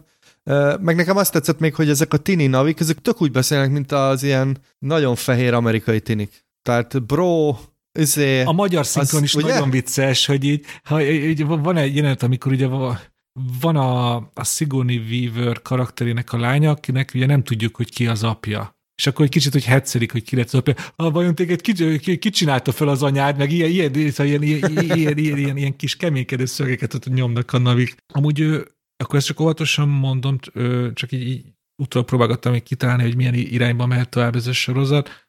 Amit látok, hogy hogy szerintem a Cameron próbálja egyre jobban keverni a kártyákat, és egyre több lesz az ilyen hibrid karakter, egyre több lesz az ilyen ember, aki a navik között van, navi, aki az emberek között, és akkor ezek a hűség, árulás, ez persze nagyon sok lesz ilyen, hogy így nem tudja, hogy hova tartozik, hogy ő most embere, vagy navi, vagy melyik kötelék fontosabb, a törzsi kötelék, vagy a vér, a vér, a, vér, a, a, a, a családi kötelék. Ezek jó gondolatok, csak ugye ezek, ahogy beszéltük, hogy ezeket még csak úgy így, így, így fel, felvillantja, hogy majd igen, erről fog szólni majd ez a sorozat. Mondom, szerintem az lesz, mint egy Attenborough sorozat, amikor így bejárunk különböző bioszférákat. Tehát én úgy képzelem, hogy a következő rész az vagy valami sivatagi navik lesznek, vagy hegyvidékiek, mert hogy tovább kell állniuk, és talán valami olyasmit tervez, hogy majd egyszer ezek így összefognak, és mert hogy most az volt a másik problém, hogy látjuk ezeket az embereket, hogy ott kolonizálják a, a bolygót, de hogy úgy nagyon ezzel se kezdett valami. Tehát gondolom ezek ilyen jövőbeli ilyen magok, amiket majd kicsíráztat, ahogy ez az e- epilepsia ö, motívum is olyan, hogy majd lesz belőle valami. Igen. Ja, szóval biztos ezek lesznek. De hát majd felnőnek a fiúk, ugye, ezért meg kell küzdeni az apával, apaképpel. Tehát Én, én, amit nagyon várok, az a 18 karikás avatar, amiken jó kis interracial sex. Hogy ember, navi. Az már van, Igen, Dénes. Már szerintem- létezik a interneten, Dénes. Igen? Igen, rá Ö, tudsz keresni. Jaj, köszönöm. Amúgy ajánlom a, a How to with John Wilson-nak van egy epizódja, amikor elmegy egy ilyen navi találkozóra, ahol... Hú, most látom, hogy... Azt láttad, Sanyi? Nekem indulnom is kell. Jó volt veletek. Én most megyek is haza. Igen, a, a, mi is a magyar cím annak a műsornak? Nem tudom, hogyan. John Wilsonnal? Na mindegy, az HBO megvan, azt ajánljuk mindenkinek, amikor találkozik ilyen avatar rajongókkal, és hát ugye ők már nem egység tárgyai, mert hát kirajong az avatarért. Hát meg ugye naviul beszélnek, tehát hogy kezdjük ott, hogy azért Igen. nem, nem mezei rajongók, hanem hardcore. Igen, és lehet, hogy most menőbbek lesznek egy kicsit, mert ugye most lesznek új rajongók Na, is így a van. filmnek. Ja. Úgyhogy hát szerintem ennyi elég volt ebből a témából, akkor majd vissza, visszatérünk rá egy év múlva. Olyan nehéz kilépni a pandórából. Hát, ebbe ö- a szürke valóságba, amit a Sanyi nappaliát jelenti. Az a kérdés, hogy meg fogod nézni még egyszer moziban? Nem, Hogyha- nem, nem. Ha az a kérdésed, hogy, elme, hogy ő, viszont helyette szívesen elmennék snorkerezni, vagy akár buvárkodni is. Hát azt én is, hát az, az nem kérdés. Zárosként, csak hogy hova megy ez a sorozat, a, azt ígérte egyébként Cameron, hogy az ötödik részben a navik ö, el fognak érni a földre, amit a, azért azt megnézném. Meg gondolom a föld az most már ilyen posztapokaliptikus állapotban van, hogyha a Pandorára akarják költöztetni az emberiséget. Biztos. Tehát az lesz a Terminator 3. De a, amúgy az, az viszont egy fantasztikus crossover lenne, hogyha a navik megütköznének a Földön a terminátorokkal, megy a Skynet addig átveszi az uralmat a Földön, és akkor egy ilyen navi ö, Skynet háború. Ott kire szavaznátok? Bezuhanna az űrhajó az Aliennel is. Oh, Isten! Ugye? Akarom, És akkor akarom. ilyen össze, összefogna, összefogna a Terminátor a navikkal az Alien ellen. Ja, hát ezt én nézném, hát ez egy, egyértelmű. Szerintem az lesz, hogy a navik bepöccintik a földet, mert biztos a földnek is van ilyen lelke. Ah, Lehet, igen. hogy találnak ilyen szívcsakrát valahol, és a hajukkal. Én úgy képzelem. Szerintetek egy, egy alien, az a facehugger, az egy navival is működik? Hát végül is humanoid a navi, navi szóval Hogyne, igen. úristen, és igen. akkor, és akkor egy ilyen, egy ilyen, mert ugye az alien, az a genetikailag ugye mindig kicsit úgy módosul, idomul a gazdatesthez. Na, képzeld el a kék alient. Hopp, ugye? Hát remélem Cameron hallgatja ezt az adást, mert éppen megmentjük, éppen megmentjük az éppen, éppen univerzumát. megmentjük a szériát. Hát csak készüljenek is ezek el, mert ugye 68 éves, szóval, tehát hogy biztos jó karban tartja magát, de hogy na, szóval Tarantino már rég visszavonult addigra, ő meg, meg itt még nem tudom hány filmet tervez előre. De amúgy egyébként ez a, ezt, ezt nyilván nem én mondom először, ezt már nagyon sokan leírták, de ennek az egész Avatar univerzumnak ez a legnagyobb tragédiája, sokak szerint és szerintem is, hogy látjuk, hogy mire képes James Cameron, és mennyivel jobb lenne, hogyha, hogyha mindig kicsit más filmet csinál, és ne életének utolsó 20-30 évét nem ennek az univerzumnak az építésébe investálná, hanem tényleg eredeti ötleteket valósítana meg, és másfajta filmeket csinálna öt évente. De hát ez most már nem fog megtörténni. Ő most már az avatarnak szenteli az életét. Folytatjuk a Martin Scorsese sorozatunkat a Boxcar Bertával, amit 1972-ben mutattak be, és ez a második nagy játékfilmje. Az első a Kikopogtat az ajtómon volt, aminek akadtak rajongói, például John Cassavetes, Cassavetes is jókat nyilatkozott róla, ennek ellenére a Scorsese ugye nem kapott egyből munkát, el is panaszolja egyik könyvében, hogy hát hogy annak idején azért nem annyira olajozottan működött ez a dolog, hogy a valaki filmszakon végez, és utána egyből beküzdi magát Hollywoodba, mert, mert hát nem voltak ilyen gyakornoki programok, és ő hiába próbált bejutni forgatásokra, nem olyan sikerült neki, amiben az is benne lehet, hogy ő ugye New Yorkban végzett, és aki, aki mondjuk a Los Angeles-i filmes képzéseket végezte, az annak az egy pici könnyebb dolga, ott például besétált Roger Corman irodájába, ugye, aki a B-filmes pápa volt, és ő adott neki valamilyen munkát, a Scorsese-nek ez nehezebben ment, és különféle munkái voltak, például a Woodstock című dokumentumfilmet vágta, ami egy ilyen kéthetes munkának indult, és lett belőle egy ilyen kilenc hónapos szívás, és emellett a John Cassavetes is adott neki egy ilyen azt hiszem valami hangvágói munkát, de azt mondta, hogy az csak igazából egy ilyen kegyelemmeló volt, tehát gyakorlatilag semmit nem kellett csinálnia. Megismerkedett Roger Cormannel, aki megígérte neki, hogy majd küld egy forgatókönyvet, eltelt hat hónap, nem jött semmi, és akkor már majdnem lemondott róla, amikor megérkezett a Boxcar Bertának a forgatókönyve, ahol ugye már egy kész forgatókönyvet kapott, a casting is megvolt, tehát hogy hát ez nem úgy indult, mint egy szerzői film, és 600 ezer dollár volt a büdzsé, ugye hát aki ismeri a kormánynak a filmét, az tudja, hogy ez akkor egy ilyen átlagos büdzsének, büdzsének tűnt. Várj, Sanyi, azért azt még talán érdemes elmondani, hogy azért próbálkozott Scorsese, mert hogy a Honeymoon Killer című filmet elkezdte rendezni, csak kirúgták. Nagyon hamar, mert hogy állítólag, azt hiszem, hogy valami olyasmi volt, hogy hét nap alatt csak pár oldalt forgatott le. Igen, nagyon lassú volt, és főleg ilyen master shotokat vett föl, ami azt jelenti, hogy látszik a jelenetben az összes színész, és az a, azért problémás volt, nem lehet rendesen megvágni, hogyha nincsenek közelik. És úgy rájöttek a producerek, hogy itt most nem az a film készülne, amit ők szeretnének, hogyha egyáltalán elkészülne. Tehát maga Scorsese is azt mondja a visszaemlékezésében, hogy jogos volt a kirúgása. Tehát, hogy neki már egyszer volt egy próbálkozása, és épp ezért, amikor a Boxcar Bertát elkezdte forgatni, akkor minden jelenetet lesztoryboardozott, tehát rengeteg, rengeteg snit, vagyis hát az összes le volt neki rajzolva, úgyhogy felkészülve érkezett, hogy ez ne történjen meg még egyszer. Úgyhogy itt, itt az a fő kérdés, hogy itt mennyire sikerült a saját érzékenységét, vagy a saját szerzői jegyeit belecsempészni a, a filmbe, mert hogy neki alapvetően ez volt a célja. Szóval a történet, amit ő már készen kapott, egy ilyen 30-as években játszoló sztori, egy ilyen Bonnie és Clyde utánérzés, ahol a egyik főszereplő egy ilyen vasúti szakszervezeti vezető, aki megismerkedik a Boxcar Bertával, akit ugye nem így hívnak, ez a művész neve a Bertával, és közösen elkezdik, még két emberek közösen elkezdik a környékbeli gazdag embereket fosztogatni, aféle Robin Hoodként, csak ők nem mindig adják vissza a pénzt. Igen, hát azt szerintem érdemes talán elmondani, aki nem tudja, hogy ki Roger Corman, egy ilyen exploit Exploitation filmes pápa, ő rengeteg filmnek volt a producere, és nem mellesleg rengeteg később nagy nevű rendezőnek adott, meg színésznek adott ilyen bemutatkozási lehetőséget, tehát Spielberg. alatta. Coppola, ugye Jack Nicholson talán leghíresebb példa, és hogy itt arról van szó, hogy ez a Boxcar Berta, ez a Bonnie és Clyde divat hullámát akarta meglovagolni, meg hát ugye akkoriban azért készültek ilyen női gangsteres filmek is, Roger Corman csinált, most amit a szemem volt a címe. A Bloody Mama. Bloody Mama, igen, azaz, úgyhogy itt, itt tényleg arról volt szó, hogy ez egy, ez egy exploitation filmnek indult, 600 ezer dolláros költségvetéssel, ami azért akkor sem volt már nagy költségvetés. Meg amúgy a, a 70-es években ez a közeg és ez a, ez a hobó életmód, hogy vasútra fel, vasútra le, Memphis-től Louisiana-ig utazni, kistérű bűntényekből érdegélni. Ezért egy népszerű téma volt az amerikai filmben, csak eszembe jutott Robert Aldrichnak a Emperor of the North, vagy Hell SB is csinált egy ebben az időszakban játszódó filmet. Ez a 70-es évek amerikai filmnek a törekvéseivel, hogy a rendszer ellen ugye egyedül lázadni, és ez, nagyon, ez, ez a hobó életmód, ez nagyon illette ez, ezekhez a témákhoz, és ezt jól meg is lovagolták.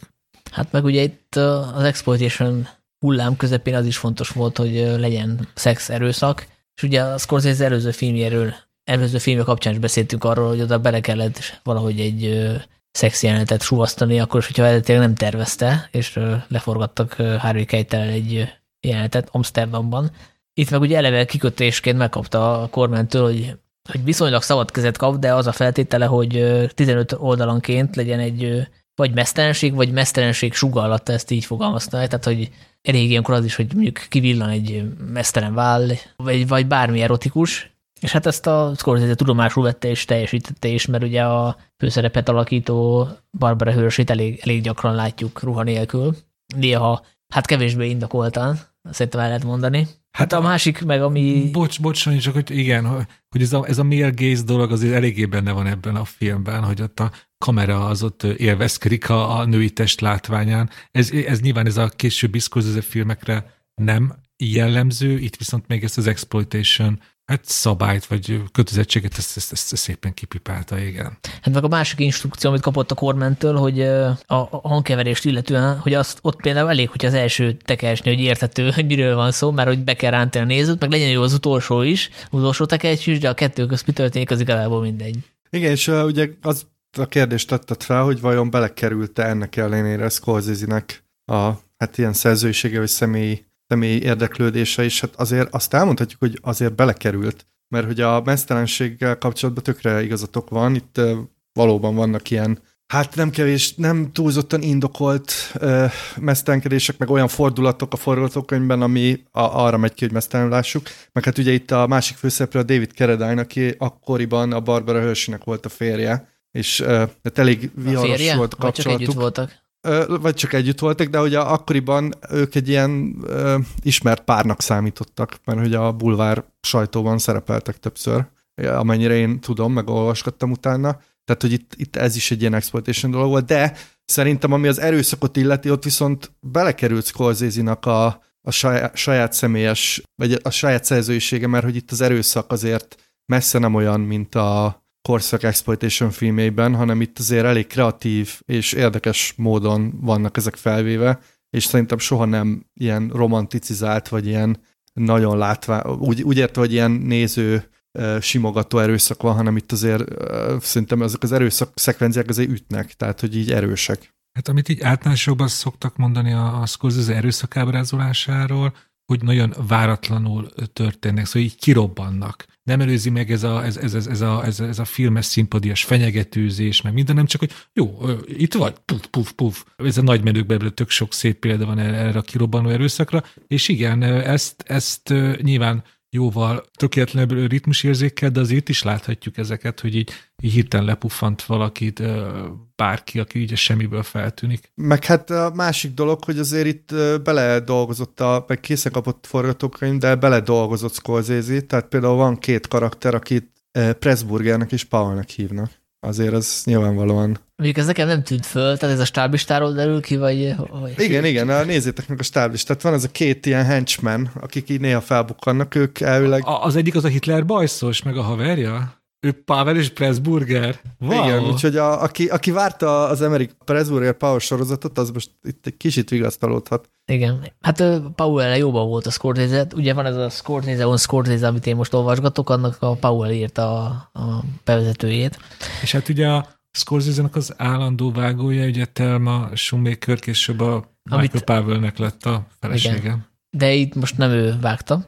Hát még van, De meg, igen. meg ugye hát azt is a Scorsese-nek tulajdonítják, hogy ő a Barry Primus karakterét egy picit átírta. Ő, ő ugye az a Yankee, az a New Yorki, aki nem akar megszólni sokáig, de a Bert ráveszi, és akkor lebukik, hogy neki ilyen New Yorki akcentus van, amit ott délen nem vesznek jó néven. Egyébként Arkansasban forgatták a filmet, tehát hogy helyszínen.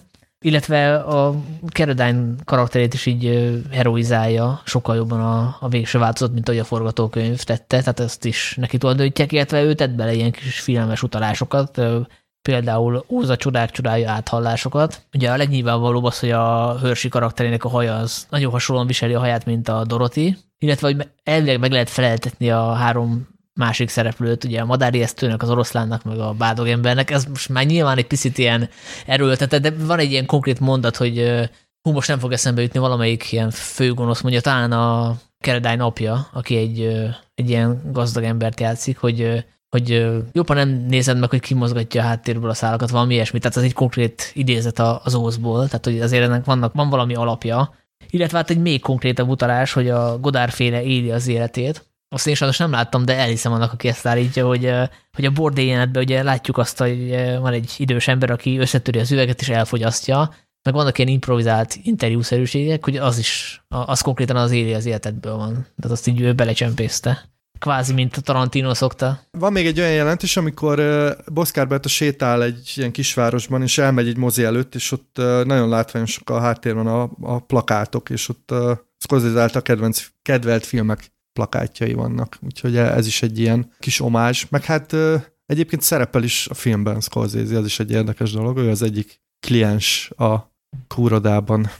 Oppáka. Nem tűnt földénes, amikor nézted? Komolyan? Hát egyrészt még dialógia is van, meg megcsókolja a Bertát. Hát akkor lehet, hogy akkor éppen másra mutattam ott a laptop előtt, és jól lebuktam, és jól lebuktam, bocsánat, Scorsese, de majd a következő kameódat jobban fogom figyelni. Hát az nem semmi, hogy ilyen szerepet, ilyen szerepet teszi bele magát. Mondjuk a Tarantinónak is volt ilyen, amikor a szalmahelyek lábáról issza a tekilát, vagy nem tudom mit, ugye a halkonyattól pirkolatikban. Meg ugye a Scorsese még szerepel egy ilyen kétes erkölcsű férfiként a taxisofőrben, ugye ott is ilyen fura a figurája. Ő az egyik utas. Ugye Hitchcockról azt nehezen elképzelni, ugye ezt megcsinálni, azért valami a diszkétebben oldotta meg ugyanezt. Csak egy ás, elsét, elsétált a háttérben. De őket lehet, hogy az volt, hogy ugye ez egy kis költségvetési film, a színész, akinek ezt játszani volna nem jelent meg, és akkor mondta a Scorsese, hogy beugrom ilyen. Tehát én ezt is el tudom képzelni, ezt a verziót is. Na jó, de úgy, mint filmként ezt ti tudtátok értelmezni, ez, hogy most egyszer akkor exploitation lenni, meg egy picit ilyen szerzői, ez, ez nem tudom, nekem annyira így nem jött be. Nekem azért nem jött be, mert azért ez inkább, jóval inkább egy ilyen tucat exploitation film, mint egy szerzői Scorsese film. Így persze, tök jó, filmesztitaként tök jó nagyítóval kerestük benne a Scorsese szerzői jegyeket, de ilyen téren például, mivel a, a kikopogtat az ajt, ajtómon egy sokkal izgalmasabb alkotás, hogy abba keresni ezt a Scorsese touchot. Ebben azért nagyon-nagyon-nagyon domináns ez az exploitation jelleg, hogy amiről beszéltünk, hogy hogy annak a melbimbónak ki kell villanni, villannia. Nekem éppen, ami a leg, legizgalmasabb vonulata volt ennek a filmnek, hogy azért az amerikai filmekben nagyon ritka az, hogy, hogy egy ennyire látványosan baloldali érzelmű, és ezt e, e, erőszakosan is a, a közösség, a társadalom tudta adó antihős legyen a főszereplője. Na jó, de 70-es évben vagyunk a hipmi mozgalom. Hát a, persze, de akkor is, szóval ez, ez sose volt azért egy népszerű dolog, hogy, hogy, hogy nyilván ő nem egy bolsevik, ahogy itt próbálják bájtani, de ő egy ilyen, ilyen szélső baloldali figura, aki, aki tényleg többször is elmondja, hogy ő, ő, neki ez egy ilyen erkölcsi dilema, hogy ő most rabol, de valójában ő nem tolvajnak tartja magát, hanem egy ilyen forradalmárszerűségnek, aki ugye pénzt visszaszolgáltatja a szakszervezetnek. Nekem ez, e, e, ez, ez a vonulata volt a leginkább egyéni, egyedi, és gondol, gondolkodásra ébresztő.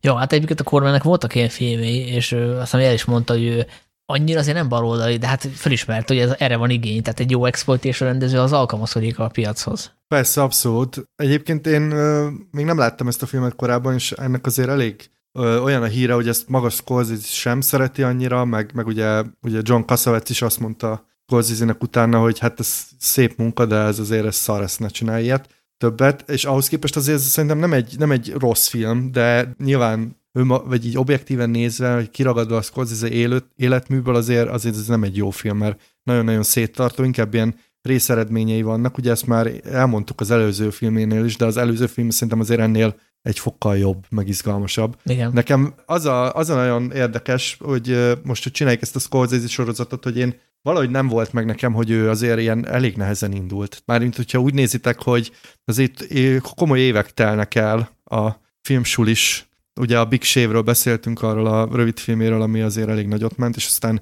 évekig csinálja az első filmét, aztán utána megint munkanélkül marad, itt is eltelt két év, ez számomra tök érdekes, tehát én ezt nem, nem vágtam róla. Ugye nekem valahogy, valahogy onnan indul, hogy aljas utcák, és akkor onnan így ível felfelé, de hogy itt azért elég komoly útkeresésről van szó, és azért ez, ez benne van ebbe a filmbe is nagyon. Tehát hát itt... hál' Istennek, mert ha, mert hogyha simulékonyabb lett volna, akkor beállt volna a Corman istálójába exploitation rendezőnek, így viszont lett egy ilyen film, ami felemás sikerett, és hogy Cassavetisnek is hála, ő ebben nem törődött bele, hogy ő ezt, ezt csinálja majd most futószalagon, hanem elindult a saját útján. Tehát lehet, hogy nincs, lehet, hogy nincs az aljas utcák, hogyha nincs ez a film.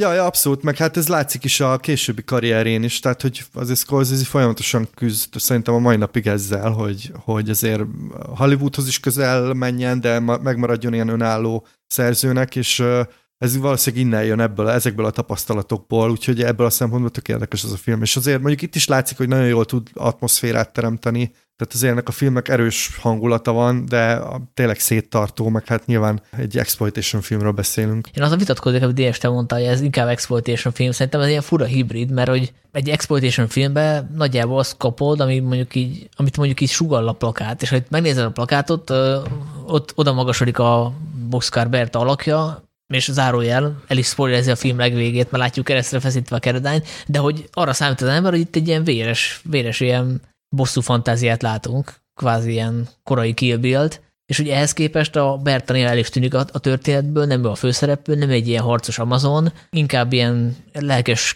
kutyaként csapódik a Keredány karakteréhez, tehát hogy ő nem egy annyira aktív ilyen akcióhős nő, inkább ilyen katalizátor, tehát hogy ebből a szempontból azért egészen becsapós a, a történet, tehát hogy ő, ő inkább tényleg egy ilyen, ilyen játékos gyerek, aki próbálgatja a határait, de nem akar kimenni a férfinak a vonzás körzetéből, hogy ilyen szerelmes lány. Ugye az a jelenet, amikor a lefegyverzik a Powell-t és a Pressburgert, és akkor így mondja nekik, hogy fegyverrel a kezébe, hogy üljetek le, álljatok fel, üljetek le, így egresszíroztatja őket. Hát de, de, de, igen, de nem szadizmusból, hanem élvezi picit, hogy van ilyen hatalma, de neki az így tökéletesen megfelel, hogy oda csapódik a, a többiekhez, hogy nem akar ilyen, nem tudom, akciósé válni. Tehát ebből a szempontból egy picit ilyen atipikus exploitation, hogy nem annyira cselekvő a főszereplő. Illetve az is megkérdezhető, hogy mennyire a főszereplő. Hát igen, igen, igen. Tök jó lenne így lemérni, hogy időben, talán, igen, időben biztos, hogy többet szerepel, mint a Caroline, de a, a Caroline alakja az valahogy ilyen erősebb, hatásosabb, hogy mondjam. Igen, igen, igen. És hát így is kuriózum, mert hogy amúgy a Scorsese-nek nincsenek erős női alakjai, legalábbis főszerepben. Van, vannak erős női mellékszereplői, de hogy nem tudom, van olyan film, aminek nő a főszereplője? Hát, szerintem nem nagyon. Hát Mert ezt, ennek legalább papíron az. Ezt, ezt, ezt legkésőbb a sorozat végére meg tudjuk majd válaszolni, ezt a kérdést, hogy van egy női főszereplő Westcourt. Hát a, az Alice már nem lakik itt, ami ugye majd a Aljas utcák után jön, azt hiszem, hogy ott nő a főszereplő. Ja, azt nem láttam még azt, azért. Én azt még kurva régen És láttam, a... szóval majd azt a New York New Yorknál lesz ilyen szempontból egy jó kérdés, mert ugye ott Robert De Niro és Liza Minnelli a két főszereplőjében egyenrangúak-e. Én azt tippelném, hogy igen, de ezt majd ugye kiderítjük egy pár adásra. Na hát ezért jó, hogy csináljuk ezt a sorozatot, majd most minden kiderül. Hát ha már progresszivitás, vagy annak a hiánya, akkor legalább van egy ilyen pedesz fekete karakterünk, ugye? aki picit háttérben van a, a film során, de hát a fináléban ő lép elő főszereplőnek, és egy nagyon cool leszámolás jelenetet látunk, és az abban a szempontból is kiemelkedő, hogy, hogy ott azért látszik, akkor is, hogyha mondjuk úgy nézed meg a filmet, hogy nem tudod, ki rendezte, hogy itt ezt egy ilyen tehetséges ember csinálta, mert ugye azt látjuk, hogy amikor leszámol mindenkivel, akkor egy nagyon izgalmas kameratrükköt használ, hogy lő egyet, és közben a kamera is mozdul az áldozat felé, illetve az áldozattól elfelé, és akkor ilyen nagyon ilyen fura kinetikus energiája van az egész szekvenciának, mint hogyha mondjuk Tarantino csinálta volna. Szerintem az tök menő. Fel is kaptam a fejem, mert annyira elütt a, a, a korábbi jelenetektől, hogy ott hirtelen, mintha ilyen stílus és ilyen dinamikai váltás lenne. És én is ott így, wow, ez, ez igen, na, itt, itt, itt, itt megérkeztünk. Amúgy a, azért a progresszivitás terén ez a film, ez, így, ez kb. úgy mondanám, hogy amikor egyet előrelép, aztán az mindig inkább kettőt hátra, szóval van egy ilyen játék benne. Na jó, de ennyire, ilyen fekete karakterek nem voltak főszerepben ekkor még, ugye a egyik első ilyen volt a Romero-nak a élő halottak éjszakája, tehát, hogy annyira sűrűn ez még nem fordult elő, ráadásul itt nem csak arról van szó, hogy fekete karakter fontos szerepet kap, hanem a rasszizmus is megjelenik, tehát, hogy repkednek az embetűs szavak, meg hát a rendőrök azért tehát úgy vannak ábrázolva, hogy az most tetszene egy ilyen progresszív amerikai embernek, aki a rendőrség leépítését kampányol, hogy hoppá, milyen, milyen fantasztikusan gyalázzuk ezeket az embereket. Egyébként jogosan a film kontextusában. Én arra utaltam azzal, hogy egy kicsit olyan ilyen, ilyen kétarcú a film progresszivitása, hogy, hogy igen, ez, ez, ez, benne van ez a Amerikában ez a máig élő fai feszültség, és progresszión ábrázolja a fekete karakter, viszont a főszereplő és a boxer Berta viszonya azért az elég problematikus, ha a progresszió lencsén keresztül nézzük, hogy, hogy igazából mit látunk ebben a filmben, hogy hát olyan mizesmázos módon manipulálva elcsábítja, és akkor ott hagyja, miután elvesz, elveszi szerintem kb. a szüzességét, és még pénzt is hagy a cipőjében. Szóval kapunk egy ilyen társadalmilag érzékeny, a szakszervezetépítő karaktert, aki amúgy azért elég kihasználja, manipulálja a Boxcar Bertát, szóval ez tök érdekes, hogy amivel ezt a filmet nem lehet vádolni, például szerintem az a feminizmus, szóval ott azért elég, elég távol áll, hogyha már így a progresszívnak különböző arcait keressük benne. De szerintem abból szempontból nem probléma, hogy most nem vetít vissza 1970-es éveket, pláne nem 2022-t, egy 30-as években ja, egy sztoriban. Persze, igazad van, csak most csak a progresszió szem, keresztül vizsgáltam. Ja, jó, most hát egyébként lehet, hogy a, a Keredány figurája az elején tényleg kihasználja, meg, meg kvázi kurvaként használja, de utána nyilván ő is azért meg szereti, meg hát egy igazi kapcsolat alakul ki és vannak benne ilyen cuki dolgok is, amikor egy ilyen rablás van, akkor a, mondja a Bertának, hogy na figyelj, akkor most mondja, amit akartál, és akkor mondja, hogy ő mondja azt, hogy na akkor ez, ez itt most egy rablás, vagy valami ilyesmit mond. Előre megbeszéltük, hogy majd ő fogja mondani, mert ő szerette volna. Ó, ez egy ilyen Bud Spencer, Terence Hill pillanat kb. Igen. Mondta a te hangod, nem tudom. De ügyesen. Igen, igen. Én ezért, ezt a fekete karakter dolgot egy kicsit árnyalnám, mert, mert hogy igaz, amit mondasz Sanyi, de azért azt ne felejtsük el, hogy 71-ben jött ki a Shaft meg ez az egész Black Exploitation mozgalom is akkor indult, és azért ezt ugye Cormanről már te is pedzegetted, hogy azért a jó exploitation filmes az rajta tartja az ütő, vagy az ujját a, az ütő éren, hogy mi a, mi, mi a divatos és mi nem, és most nem tudom, hogy itt ez mennyire volt már benne, mert ugye kb. akkor készült ez a film, amikor ezek a ezek a filmek kezdtek kijönni, de ugye azt lehet tudni, hogy a, a Mean Street, ami a következő filmben lesz, azt Corman úgy akarta leforgatni, hogy, hogy írja át fekete karakterre, és hogy a, menjenek bele abszolút ebbe a Black Exploitation-be. Szóval lehet, hogy ez a feka karakter itt már ennek az előszele. Hát a karakter lehet, hogy igen, de az, hogy konkrétan heroizálja a végén, azt szerintem a Scorsese döntése is volt, illetve ahogy fölvette, biztos, ahogy rögzített a jelentet, az a automatikusan elérte ezt a hatást. Nem, azt lehet tudni Scorsese-ről, hogy ő azért eléggé benne volt ezekben a, hát ugye New Yorki liberális körökben mozgott, vagy hogy mondjam, szóval ti nyilván sokkal inkább belássátok magatokat ebben a filmnek a keletkezés történetében. Igazából én csak arra vagyok kíváncsi ennek kapcsán, hogy, hogy ismerjük scorsese a, az elég erősen katolikus hátterét. Adott volt a forgatókönyvben, hogy ilyen krisztusi pózba felszögelik őt a vonatra, vagy ez, egy, egy, ez is egy scorsese hozzátoldás? Mire tippelsz? Én ugye, mint a rendező nagy rajongója, abban bízok, hogy ezt ő rakta bele, de simán kinézem, mert valójában ez egy, simán lehet egy ilyen exploitation elemnek is eladni. Semmi köze nem volt hozzá. Viszont később ugye a Krisztus utolsó megkísértésében hasonló ö, plánokat használt, tehát hogy ö, kvázi idézte saját magát, tehát újra hasznosította ezt a jelentet. Sőt, akkor mondok egy kis triviát. A Krisztus utolsó megkísértés, hogy ez egy regényből van, és ezt a Barbara Hershey adta neki a, ezen a forgatáson olvasásra. Mik Vagy ajánlotta. És ugye a Barbara Hershey szerepel majd a, az Krisztus utolsó megkísértésében, azt hiszem ő a, Mária Magdolna, ha jól emlékszem. Úgyhogy kicsi az univerzum. Azt a beszélgetésünket egyébként nagyon várom a Krisztus utolsó megkísértését, mert én ezt nagyon régen elkezdtem egyszer nézni, és én úgy érzem, hogy akkor még nem voltam hozzá elég. És fölháborodtál, és a bajt? Elég, elég érett, és most azt várom, hogy most, most, most fog megütni engem a Krisztus utolsó megkísértése, de hát ez még ugye hónapok hónapok múlva fog Hát ez azért izgalmas ez a sorozat, ezt, ismét csak ezt tudom mondani. Dénes utolsó megkísértése. Annyit még azért elmondok tisztesség kedvé, hogy a színészek annyira nem beszéltük, de szerintem a Barbara Hős is nagyon jó, meg a David Carradine is, tehát hogy azért nem véletlen, hogy belőlük sztárok lettek.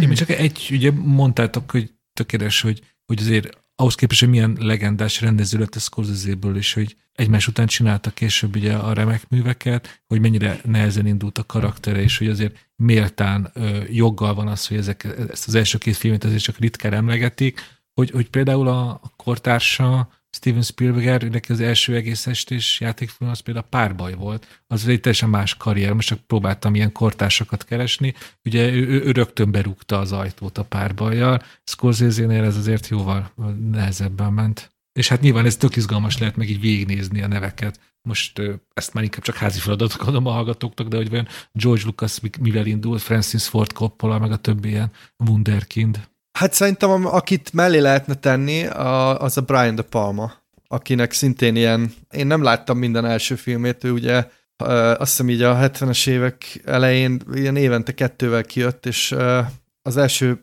nem tudom, négy-öt filmje az nem lett ilyen nagyon nagy áttörés. Igen. De Palmánál én úgy emlékszem, hogy kb. a nővérek, a Sisters volt az, amit mai napig sokszor emlegettünk, és előtte, ahogy te is mondod, előtte azért neki volt más egész is próbálkotása. Igen, igen, meg, meg ugye azért is oda lehet tenni Scorsese mellé, mert ő is New Yorkban indult, mármint De Palma. Ugye akiket mondtunk, Spielberg, Coppola, ja, Lucas, ugye parti. Los Angeles, nyugati part, és amit már mondtál, Sanyi, hogy nyilván, hogyha nyugati parton vagy, akkor, és ki, kijössz egy filmsúlyból, akkor azért egyszerűbb bekerülni a Hollywood Igen. körforgásba. De amikor ugye kirándult Hollywoodba, Scorsese, akkor gyakorlatilag egy héttel forgás alatt találkozott nagy nevekkel. Spielberg, Coppola, a De Palma, akit említettél, vele, vele barátságot ápol, tehát hogy el lehet mondani, hogy volt egyfajta ilyen generációs öntudat is, és hogy, hogy figyelték egymás filmjeit, szurkoltak egymás sikerének, hát egyszerűen a scorsese egy picit tovább tartott, mint mondjuk a, nem tudom, Koppolának. És ugye erről a generációról ugye mindig el szokták mondani, hogy ezek, hogy,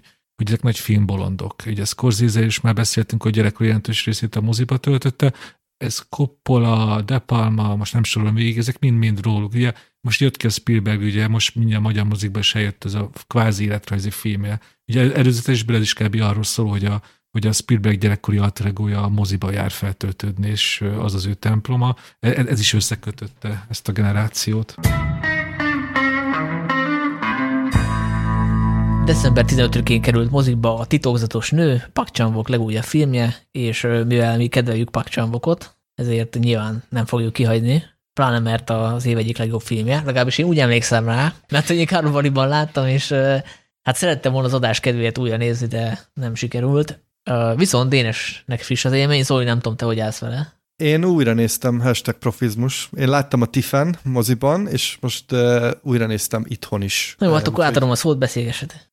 Tényleg az év egyik legjobb filme szerintem is. Én nagyon élveztem elsőre is, másodikra is, mert egy nagyon különleges film. Tehát mondjuk nyilván Park chan nem is vártunk. Hát jó, azért neki voltak gyengébb filmjei is, ugye a Handmaiden, a Handmaiden az nekem nagy kedvencem volt, be is került aztán talán az évtizedes listámba, de hát ő próbálkozott amerikai karrierrel, azok nem voltak annyira erős filmek, de hát fantasztikus vizionárius, hogy ezt mondani szokás. És hát én azért akartam újra nézni ezt a filmet, mert iszonyatosan csavaros, és hát ezek a koreai emberek pont ugyanúgy néznek ki, és azért összetévesztettem a szereplőket. Na jó, ez vicc volt, tehát elég, elég sok persze, koreai persze. filmet láttam, azért nagyjából tudom, de szerintem itt, itt olyan gyorsan pörögnek az események, hogy, hogy itt azért el lehet veszni a részletekbe, ugye főszereplő egy nyomozó, és van ez a nő, aki, akinek az ügyében nyomoz, de hogy közben látjuk azt is, hogy más ügyekben is nyomoznak, tehát hogy egy ide után derül ki, hogy ez a fő csapás, és picit ilyen megtéveszt, hogy elindul több irányba a cselekmény.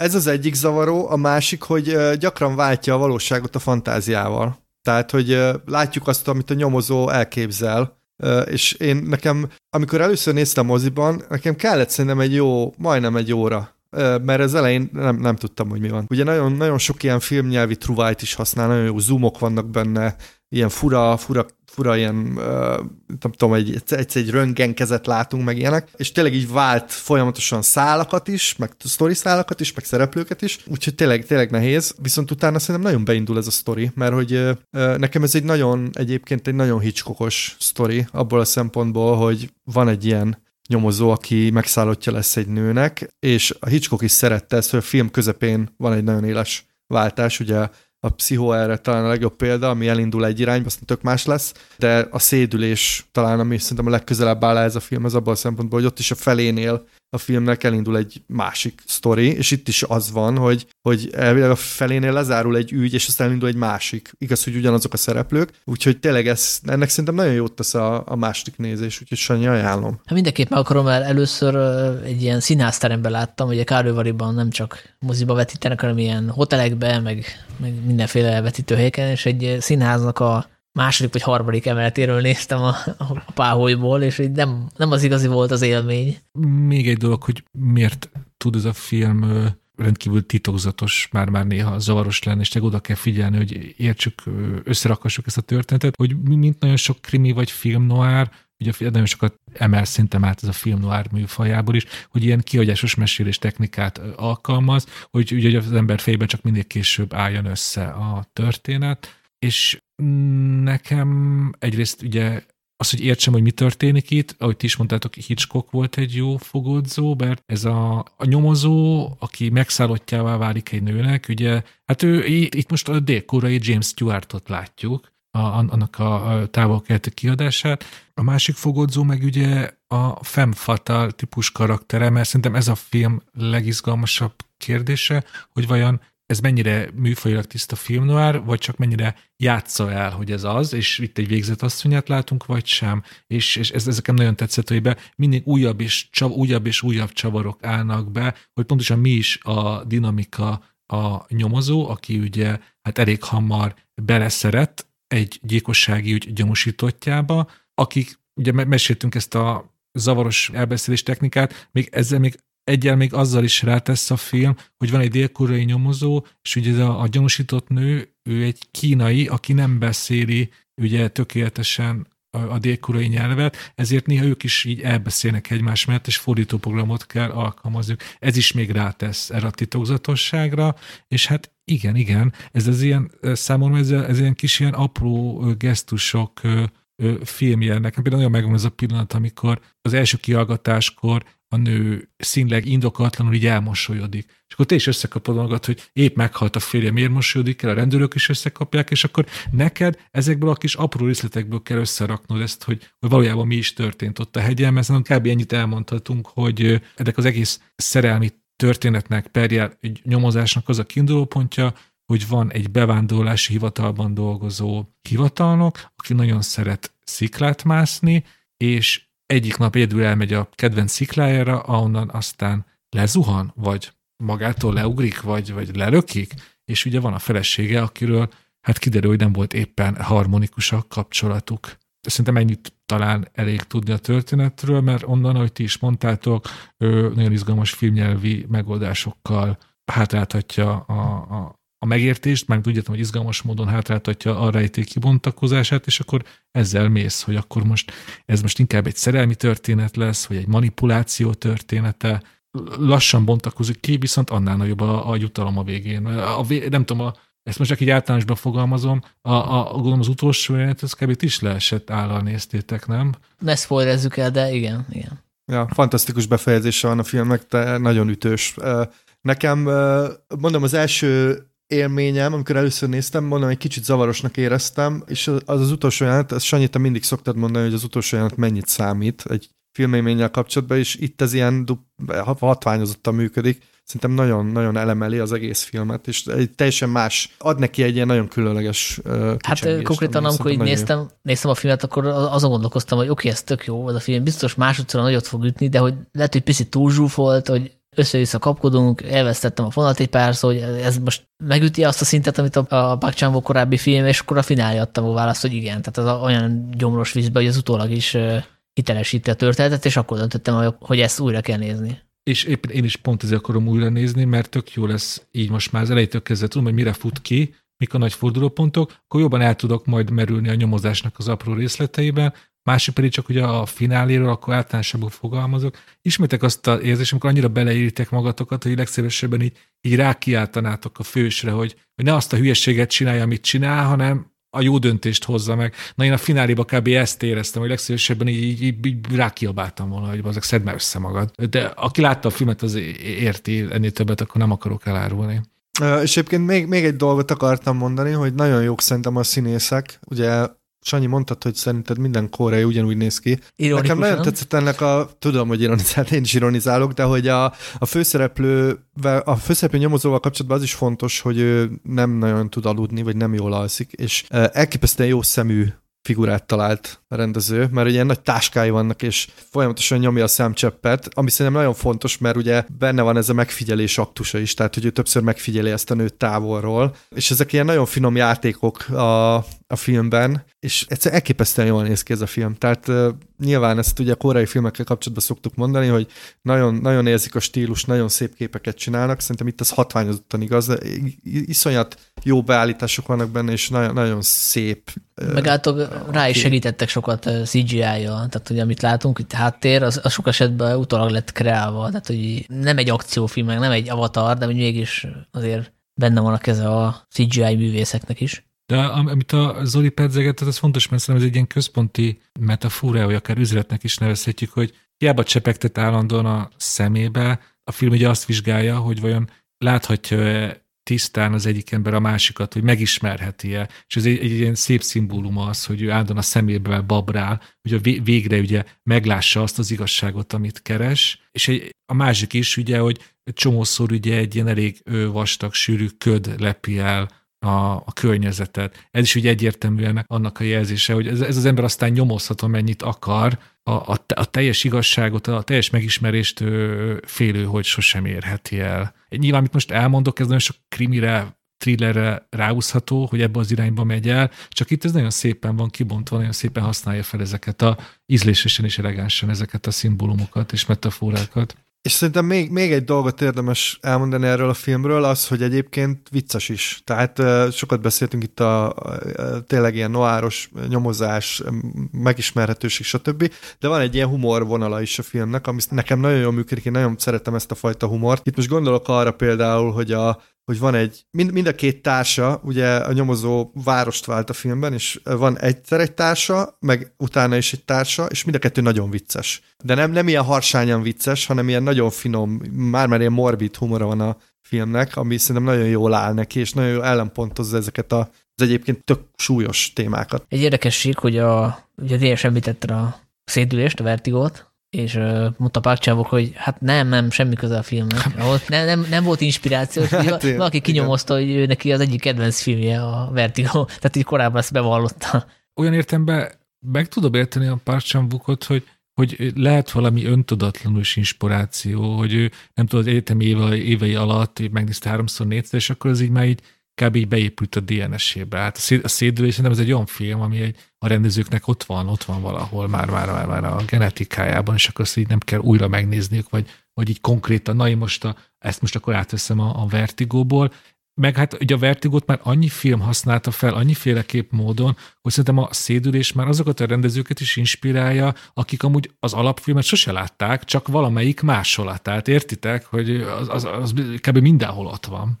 Hát áttételesen igen, de én nem hiszem, hogy van olyan rendező, nagyon kevés olyan rendező lehet, aki nem látta a szédülést, tehát itt a, a Sight and Sound másik helyezettjéről beszélünk, ami sokáig az első volt a legjobb filmnek kikiáltva, és nyilván nem konkrétan, nem biztos nem vett át, de azért ez a fajta ilyen megszállottság, ez tényleg a James Stewart karakteréhez hozzátapadt. Én, én még arra akartam kitérni, hogy, hogy ugye Park chan az Old Boy, vagy, vagy ugye ez a bosszú trilógia óta azért már jó pár filmet rendezett, de ez mindig emiatt a leghíresebb, és, és én is úgy ültem le a film elé, hogy így akarva akaratlanul azért volt bennem egy olyan gondolat, hogy ezért lehet, hogy előbb-utóbb itt el fog szabadulni az erőszak. És ezeken nagyon tetszett a filmben, hogy, hogy, hogy ez nem történik meg. Például arra gondolok, hogy van egy üldözés jelenet, egy tetőn, ahol van egy vágás, hogy pont magát, az, az akkor csak így általánosabban fogalmazok, hogy pont magát az erőszakot nem látjuk. És mivel én, én egy Park filmet néztem, így biztos voltam benne, hogy akkor itt majd azért lesz valami,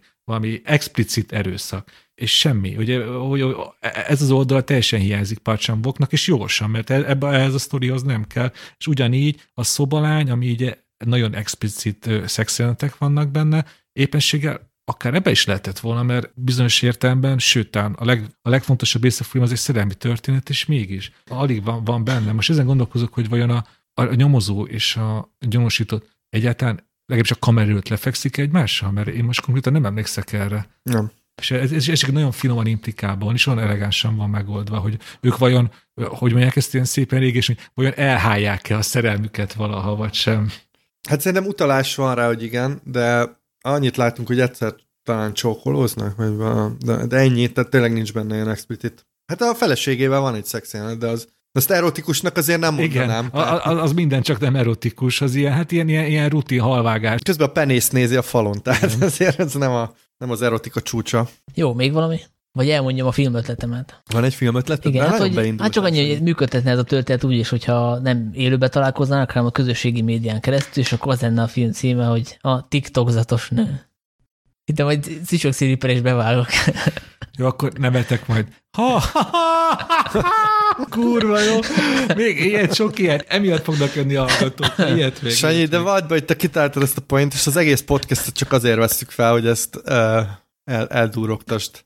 Hát, no comment. És akkor uh, lejönnek a Facebookról, és akkor decision to leave, hogy... hogy Ó, igen, hát az hogy... a, igen, hát ez a angol címe, ami hát lehet, hogy izgalmasabb, mint a titokzatos nő, de hát azért ezt nehéz lefordítani. Egyébként amikor Karoviariban láttam a filmet, akkor ott volt a, a forgalmazó két ember, illetve hát a, a vezető, meg egy munkatárs, és ő, akkor látták először a filmet. Már megvették a filmet, de még nem látták, és akkor a, utána a vetítés után beszélgettünk, hogy akkor ezt hogy kéne magyarítani.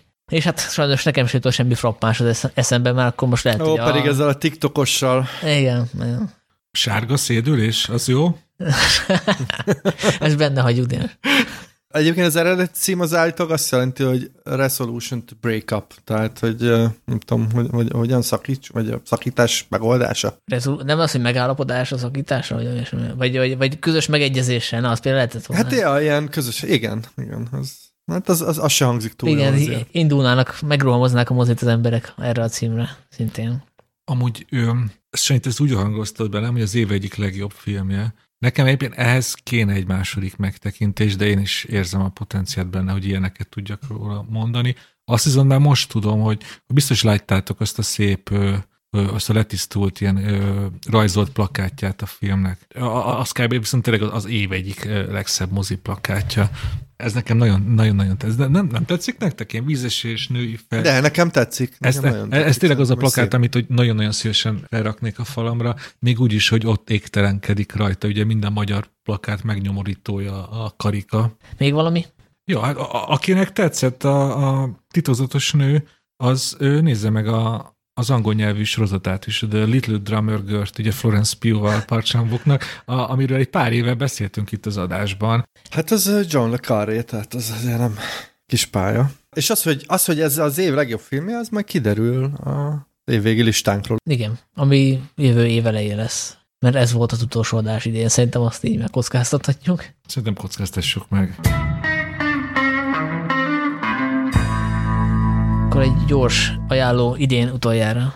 Hát akkor én szokás szerint egy olyan sorozatot ajánlok, amivel még nem végeztem, mert hogy a, kijött az Indivájának egy listája az év legjobb sorozatairól, és a, a Hiány című sorozatot tették fel, aztán a második helyre vagy a harmadikra, Undone a eredeti címe, az Amazon Prime-on megy, és akkor a második évad miatt ö, tették fel, úgyhogy én elkezdtem nézni kíváncsiságból, de én még csak az első évadot ö, daráltam le, de, de egészen szimpatikus, izgalmas sorozat, úgyhogy ajánlom. Ugye ez is ilyen, azt hiszem rotoszkóp technikával készült az a neve, Ugye ez az, amikor a színészek előadják a kamera előtt a jelentet, és utána így megrajzolódnak, tehát ilyen hibrid, kvázi avatarrá változnak, csak ők nem kékek, hanem az emberi formájuk megmarad. Ugye a Richard Linklaternek volt egy ilyen filmje az élet nyomában, meg, a, meg az a drogos film, a Philip K. Dick adaptáció, ahol a Robert Downey Jr. volt az egyik főszereplő, mondjátok a címét.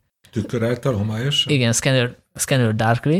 Ez, ez mindig izgalmas itt, és ezt én valahogy jobban tudom élvezni, mint a sima animációt. Itt a téma miatt is logikus, hogy ezt használják, mert van, van ebben ilyen picit ilyen időutazás is, néha alternatív univerzum szerűségek, multiverzum. Arról szól a történet, hogy van egy 30-as nő, akinek az apja meghalt, azt hiszem 15 évvel korábban, megjelenik most az apja, aki azt állítja, hogy ő, hogy valahogy tud kommunikálni vele, annak ellenére, hogy meghalt, és arra kéri a lányát, hogy próbáljon valahogy visszamenni a, a múltba az autó balesetéhez, mert ő arra gyanakszik, hogy az nem egy baleset volt, hanem hogy valaki meggyilkolta, és, és megtanítja a lányt arra, hogy hogyan tud így kvázi visszamenni a múltba, mert hogy ő egyébként alapvetően ilyen sámánszerű képességekkel született, azt hiszem Mestic, tehát azt hiszem a félig indián, ugye? Tehát, hogy van valamilyen... Igen, az fél, igen. Ő, ő egy félvér egyébként, mert az anyja indián, az apja meg a Bob Odenkirk, mármint nem ő, hanem ugye a, a színész alakítja, tehát kvázi a, az Odenkirk, ugye a, a, a Soul, Better Call Saul-ból a fő név, de a többi színész is szerintem tök jó, úgyhogy egész izgalmasan adagolja ezeket a rejtélyeket, de közben a, de közben a, a karakterek is erősek, tehát hogy nem tisztán egy skifiről beszélünk. Nekem ez rajta van listámon, én is meg akarom nézni, mert én is nagyon jókat hallottam róla. Akkor én karácsonyra ajánlok egy stand-upot, mégpedig amit szerintem te ajánlottál nekem, vagy, vagy valószínűleg így jutottál hozzám, ez Ari Shafirnak a Jew. Ja, ja én, igen, igen, igen. Elhatárolódom, elhatárolódom. Hogyha ismerni a NER, biztos ő lenne a kedvenc stand-up komikusuk. Mm, ez egy nagyon-nagyon izgalmas stand-up. Egyébként fel van a Youtube-on, bárki megnézheti ingyen és bérmentve legálisan. És hát a, ahogy a cím is sejteti, csupa nagybetűvel van írva, hogy Jew, és a vallásról beszél ez a, ez a stand-upos, és szerintem nagyon izgalmas egyrészt, hogy, hogy hogy forgatja ki ezeket az ismert ilyen bibliai sztorikat, másrészt meg nem csak a zsidóságról van szó, vagy a zsidó lélektanról, hanem úgy unblock szerintem a, a vallásokról nagyon érdekes dolgokat állt, és nem mellesleg végig nagyon-nagyon vicces, én nagyon jókat hahotáztam. Úgyhogy köszi Sanyi az ajánlást, akkor most így továbbadom mindenkinek, hogy nézzétek meg, hallgassátok meg. Én most leemelem a fedőt a Filmvilág Podcast boszorkány konyhájában az egyik rotyogó fadzékról, hogy én ö, több adásba is próbáltam benyomni a The English című western minisorozatot, de hát csukott ajtón dörömböltem, hogy így fokozom a képzavart. Ezért most így, így, így duzzogva, haragosan, de... Most bemászol a hátsó ablakon.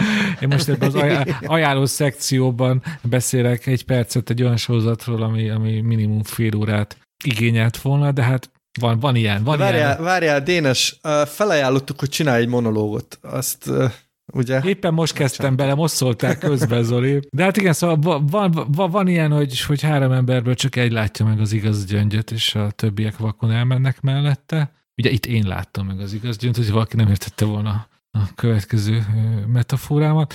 Emily Blunt főszereplésével készült, aki szokás szerint csodálatos és fantasztikus.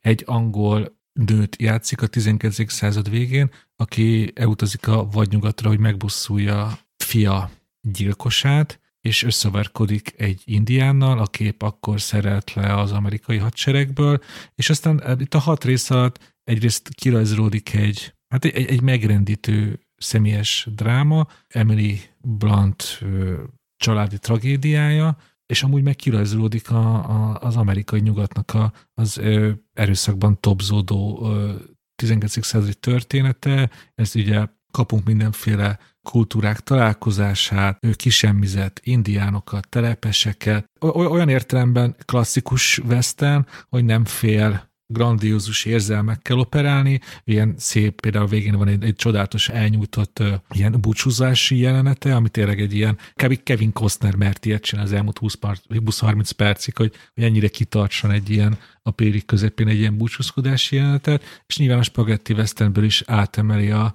azt a hihetetlen erőszakosságot, és néha cinizmus, szóval itt, itt amikor azt halljuk, hogy, hogy az indiánok ellen népírtást követtek el, akkor ugye ezt már sokszor hallottuk, de ez a film, hát ez így elég grafikusan, és hát így fejtetlenül ezt szemlélteti is.